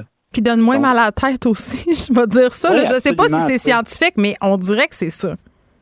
Ben, c'est un peu, euh, on, compare souvent les, vignerons nature à des, à des punks, à des gens qui sont arrivés puis qui ont décidé, ben, nous, on va faire nos, le vin à notre manière, parce que contrairement au vin biologique ou en biodynamie, c'est pour avoir le, la certification bio, il faut être, il faut soumettre un certain, un certain nombre de cahiers de charges qu'il faut respecter. C'est comme ça que tu as des vins bio. Ce qui ne veut pas dire que ces vins-là sont souvent plus goûteux ou plus intéressants au goût, alors que le vin naturel, il n'y a pas de règles à suivre, mais c'est sûr que c'est des, des vignerons qui travaillent sur des petits hectares, des petits domaines, essayent de mettre beaucoup de travail humain, l'humain au, profit de, la machine et, des pesticides et des engrais chimiques et offrir des vins donc en plus petite quantité. Donc le problème, c'est ensuite c'est de trouver ces vins-là parce qu'ils sont faits partout à travers le monde du vin nature euh, au Québec, euh, au Mexique, en Allemagne, en France, en Italie mais euh, il faut mettre la main. Et c'est ça, le, je dirais, le, le gros du pari. C'est qu'à ben, la SAC, on ouais. en pas beaucoup. Mais en même temps, euh, c'est une tendance quand même que j'observe dans plusieurs succursales près de chez moi, puis parce qu'à cause de toi, j'en visite plusieurs. euh, il y a quand même, la SAQ essaie quand même de faire une place au vin nature sur ses étals, notamment à cause de la demande qui est grandissante, parce que tu l'as dit tantôt, la plupart des producteurs de vin nature exploitent leurs produits sur de petites terres. Donc, qui dit SAQ dit gros volume du garantie. Donc, c'est pas tout à fait un modèle d'affaires qui est compatible avec la société d'État. Non, puis en même temps, c'est que ce que la SAC veut, c'est des grands volumes, c'est la stabilité. Puis le danger avec le vin nature, c'est pas très gens stable. ben, les gens l'achètent à l'aveugle, puis ils vont goûter, puis ils vont dire qu'ils sont surpris, ils sont sortis de leur zone de confort, puis ils retournent le vin, puis ils vont voir leur commis à sac et disent ben c'est pas bon, c'est pas buvable ce vin-là. Alors que c'est pas ça, c'est juste que c'est autre chose. Oui, parce que bon, euh, précisons un peu si vous avez jamais goûté de vin nature parce que euh, ça se peut. J'ai l'air tellement snob en disant ça. Ça se peut que vous en ayez jamais goûté. Euh, des fois, ça peut un peu goûter le kombucha, un peu. Il y a un petit côté des fois effervescent, très, très sauvage, là, très. on parle de levure indigène. Oui, oui, c'est un produit brut, là, donc ça peut surprendre. particulièrement, je trouve, et là, corrige-moi si je me trompe euh, dans les vins blancs. On dirait qu'on la sent plus, la différence dans les vins blancs, parce que le vin rouge, souvent, est très doux. Donc, ça se rapproche un peu des vins nouveaux, des pinots noirs, de la grenache qu'on est habitué de boire habituellement dans le vin de soif. Là. Ouais. Oui, absolument. Puis des fois, c'est peut-être mieux de commencer par le rouge que par le blanc. Puis il y a aussi le, prix aussi, des fois, qui va comme euh, surprendre les gens parce que là, j'ai des suggestions aujourd'hui qui sont euh, dans les 20, 25 dollars. Mais des fois, pour trouver vin nature, c'est comme plus 27, 32, des fois plus. Mais ça vaut la peine de mettre plus, euh, tu crois? Bon, moi, je, je mets rarement plus de 30 dollars sur une bouteille de vin en sac. Là. Tu sais, je veux dire, c'est une question de budget aussi. Là. Euh, je bois pas quatre bouteilles par semaine, mais j'aime ça bien. C'est possible de boire du vin nature, boire du bon vin, euh, puis toujours rester euh, dans les 22, 25, 26. De plus en plus, c'est que les prix augmentent aussi. Hein la demande est là. Donc, euh, c'est encore plus cher, euh, certains vins. D'une année à l'autre, des fois, un vin qui était 23, euh, il y a deux ans, est rendu à 27, 28. Tu sais, ça fait une différence. Des fois, tu arrives, tu es comme, ouais, je vais t'aimer ça. Puis, c'est ça qui Moi, ce que je conseille aussi, une autre alternative, c'est d'aller dans les restos. Tu sais, il y a, beaucoup de restaurants à Montréal, à Québec, je pense à Montréal, au Vin Papillon, Vin Mon Lapin, Elena, qui, des fois, pour s'initier, c'est bon d'y aller puis de prendre un verre, de se faire conseiller. Euh, ça peut être aussi une autre euh, façon de faire qui est très bonne également. Tu sais, tu parles euh, de vin bon à 25 tout ça. pendant que tu me parlais, je suis allée voir les vins les plus vendus à la SAQ au Québec. Et sans surprise, c'est le vin blanc euh, Kim Crawford qui est le, grand champion à 17 la bouteille. Mais tu es consciente pour plusieurs personnes qui nous écoutent, euh, qui ont plus l'habitude de payer 15, 16, 17 leur bouteille de vin. Une bouteille à plus que 20 c'est quand même un seuil psychologique à franchir. Là. Ouais, mais moi, je te dirais que euh, viens que tu l'apprécies plus. Boire moins, boire mieux? ouais, sais, comme plutôt que de s'ouvrir une bouteille puis de les tirer euh, deux, trois bouteilles à tous les soirs, puis tu sais, comme moi j'aime mieux comme dire ben je dépense un peu plus sur la bouteille que j'achète, je vais mettre un peu, mais je vais l'apprécier vraiment. Puis dans le vin nature, il faut dire que tout le vin, puis des fois, c'est des vins qui sont très très vivants, très instables. Donc au, bout, de quelques verres, le vin se transforme, le goût se transforme, donc tu es comme waouh, tu sais, t'es es vraiment surpris. Puis c'est vraiment un monde. Moi, je, je retournerais, en tout cas, j'espère jamais retourner en arrière. J'aime mieux arrêter de boire. Ça serait terrible. dis, dis le J'aime bobo. mieux arrêter de boire. Eh, bon, écoute, là, euh, on a glossé sur les vins nature un petit bout, mais là, venons-en au vif du sujet, ce qui intéresse les gens. Lesquels on prend, lesquels on achète? Qu'est-ce que, qu'est-ce que je mets dans mon petit panier? Ben, je commencerai par un rouge et un litre, ni plus ni moins. Un litre? euh, C'est pas juste, pas juste du mauvais vin. OK, je pensais à un litre de un vin. litre, un litre de vin, ça s'appelle une litro. Euh, le, c'est une sommelière, c'est en Italie. Elle s'appelle Wow. Elisabetta Paradori. Ça s'appelle Empeleia. Mais si vous tapez sur le site de la SAC un litro, vous allez le trouver. Ça coûte 26,90. Là, je veux juste dire, je veux juste dire, Ouais. David, parce que là, je suis certaine qu'il y a des gens qui nous écoutent puis qui paniquent, qui sont dans leur char, qui sont n'importe où, puis qui sont comme en train de se dire, ouais, mais là, comment je vais faire pour m'en souvenir de tous ces vins-là que David Quentin me nomme?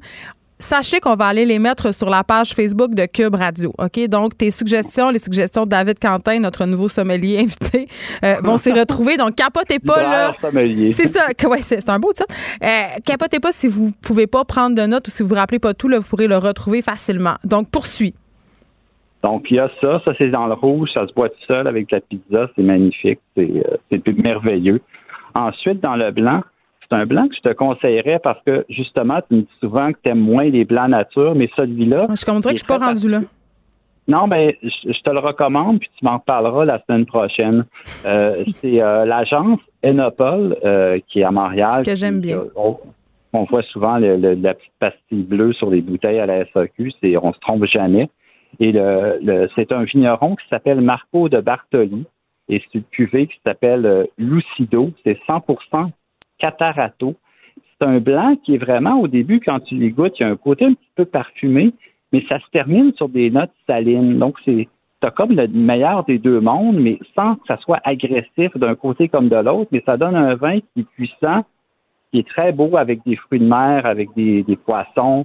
Même en apéro, c'est une valeur sûre. C'est à 22,10 Moi, quand je le vois en succursale, et il y en a présentement parce que j'en ai acheté hier, pour moi, c'est c'est jouer. J'achète ça les yeux fermés, puis je sais que je vais me faire plaisir. Donc ça, c'est euh, il faut que tu achètes ça. C'est tu vas, tu vas m'en parler, c'est sûr, la semaine prochaine à la chronique livre. Ben là, je vais me garrocher. Mais là, euh, là, par exemple, je veux juste qu'on mette quelque chose au clair. David, là, c'est-tu, tu, Ouais. là, tu nous suggères des affaires. C'est-tu le genre de vin qui a trois bouteilles puis que là, on va tout chercher? Non. OK, t'as vérifié, là. non, J'ai vérifié avant la chronique parce que je savais que tu allais me poser cette question-là. je suis Je tellement sais que prévisible. le problème, je sais que le problème avec les vins nature, c'est ça, c'est qu'il faut un peu partir à la chasse. Puis là, tu me dis, oui, mais je suis à la sac à côté de chez nous, il n'y en a pas, il faut que j'aille faire comme ça. Mais Un détour de trois minutes en char, c'est déjà beaucoup trop quand t'es une mère de trois enfants, tu comprends? Ouais, non, je comprends, mais moi, ce que je te dirais, c'est que ça vaut la peine d'aller voir. Puis les, moi, je ces vins que je vous recommande aujourd'hui là, ils sont disponibles dans plusieurs sacs à Québec, à Montréal. J'ai vérifié avant. Je les ai vus, je les ai achetés récemment. Donc, euh, vous allez pouvoir les trouver ce week-end. Bon, parfait. Ensuite, qu'est-ce que t'as pour nous? Un rosé. Je sais que t'a- t'aimes Ah! pas les rosés. J'ai un préjugé. Là, je- Non, non, mais j'ai essayé de choisir. J'ai fait des choix pour te surprendre, pour aller un peu euh, sortir de ta zone de confort. Qui est le rouge Donc, léger de soif, disons-le. Ben, le premier, je t'ai conseillé un litre, donc c'est sûr que tu vas le boire au complet ce soir. Ça te Bon. prend d'autres affaires pour le reste Je du suis pas une alcoolique, là, David, quand même.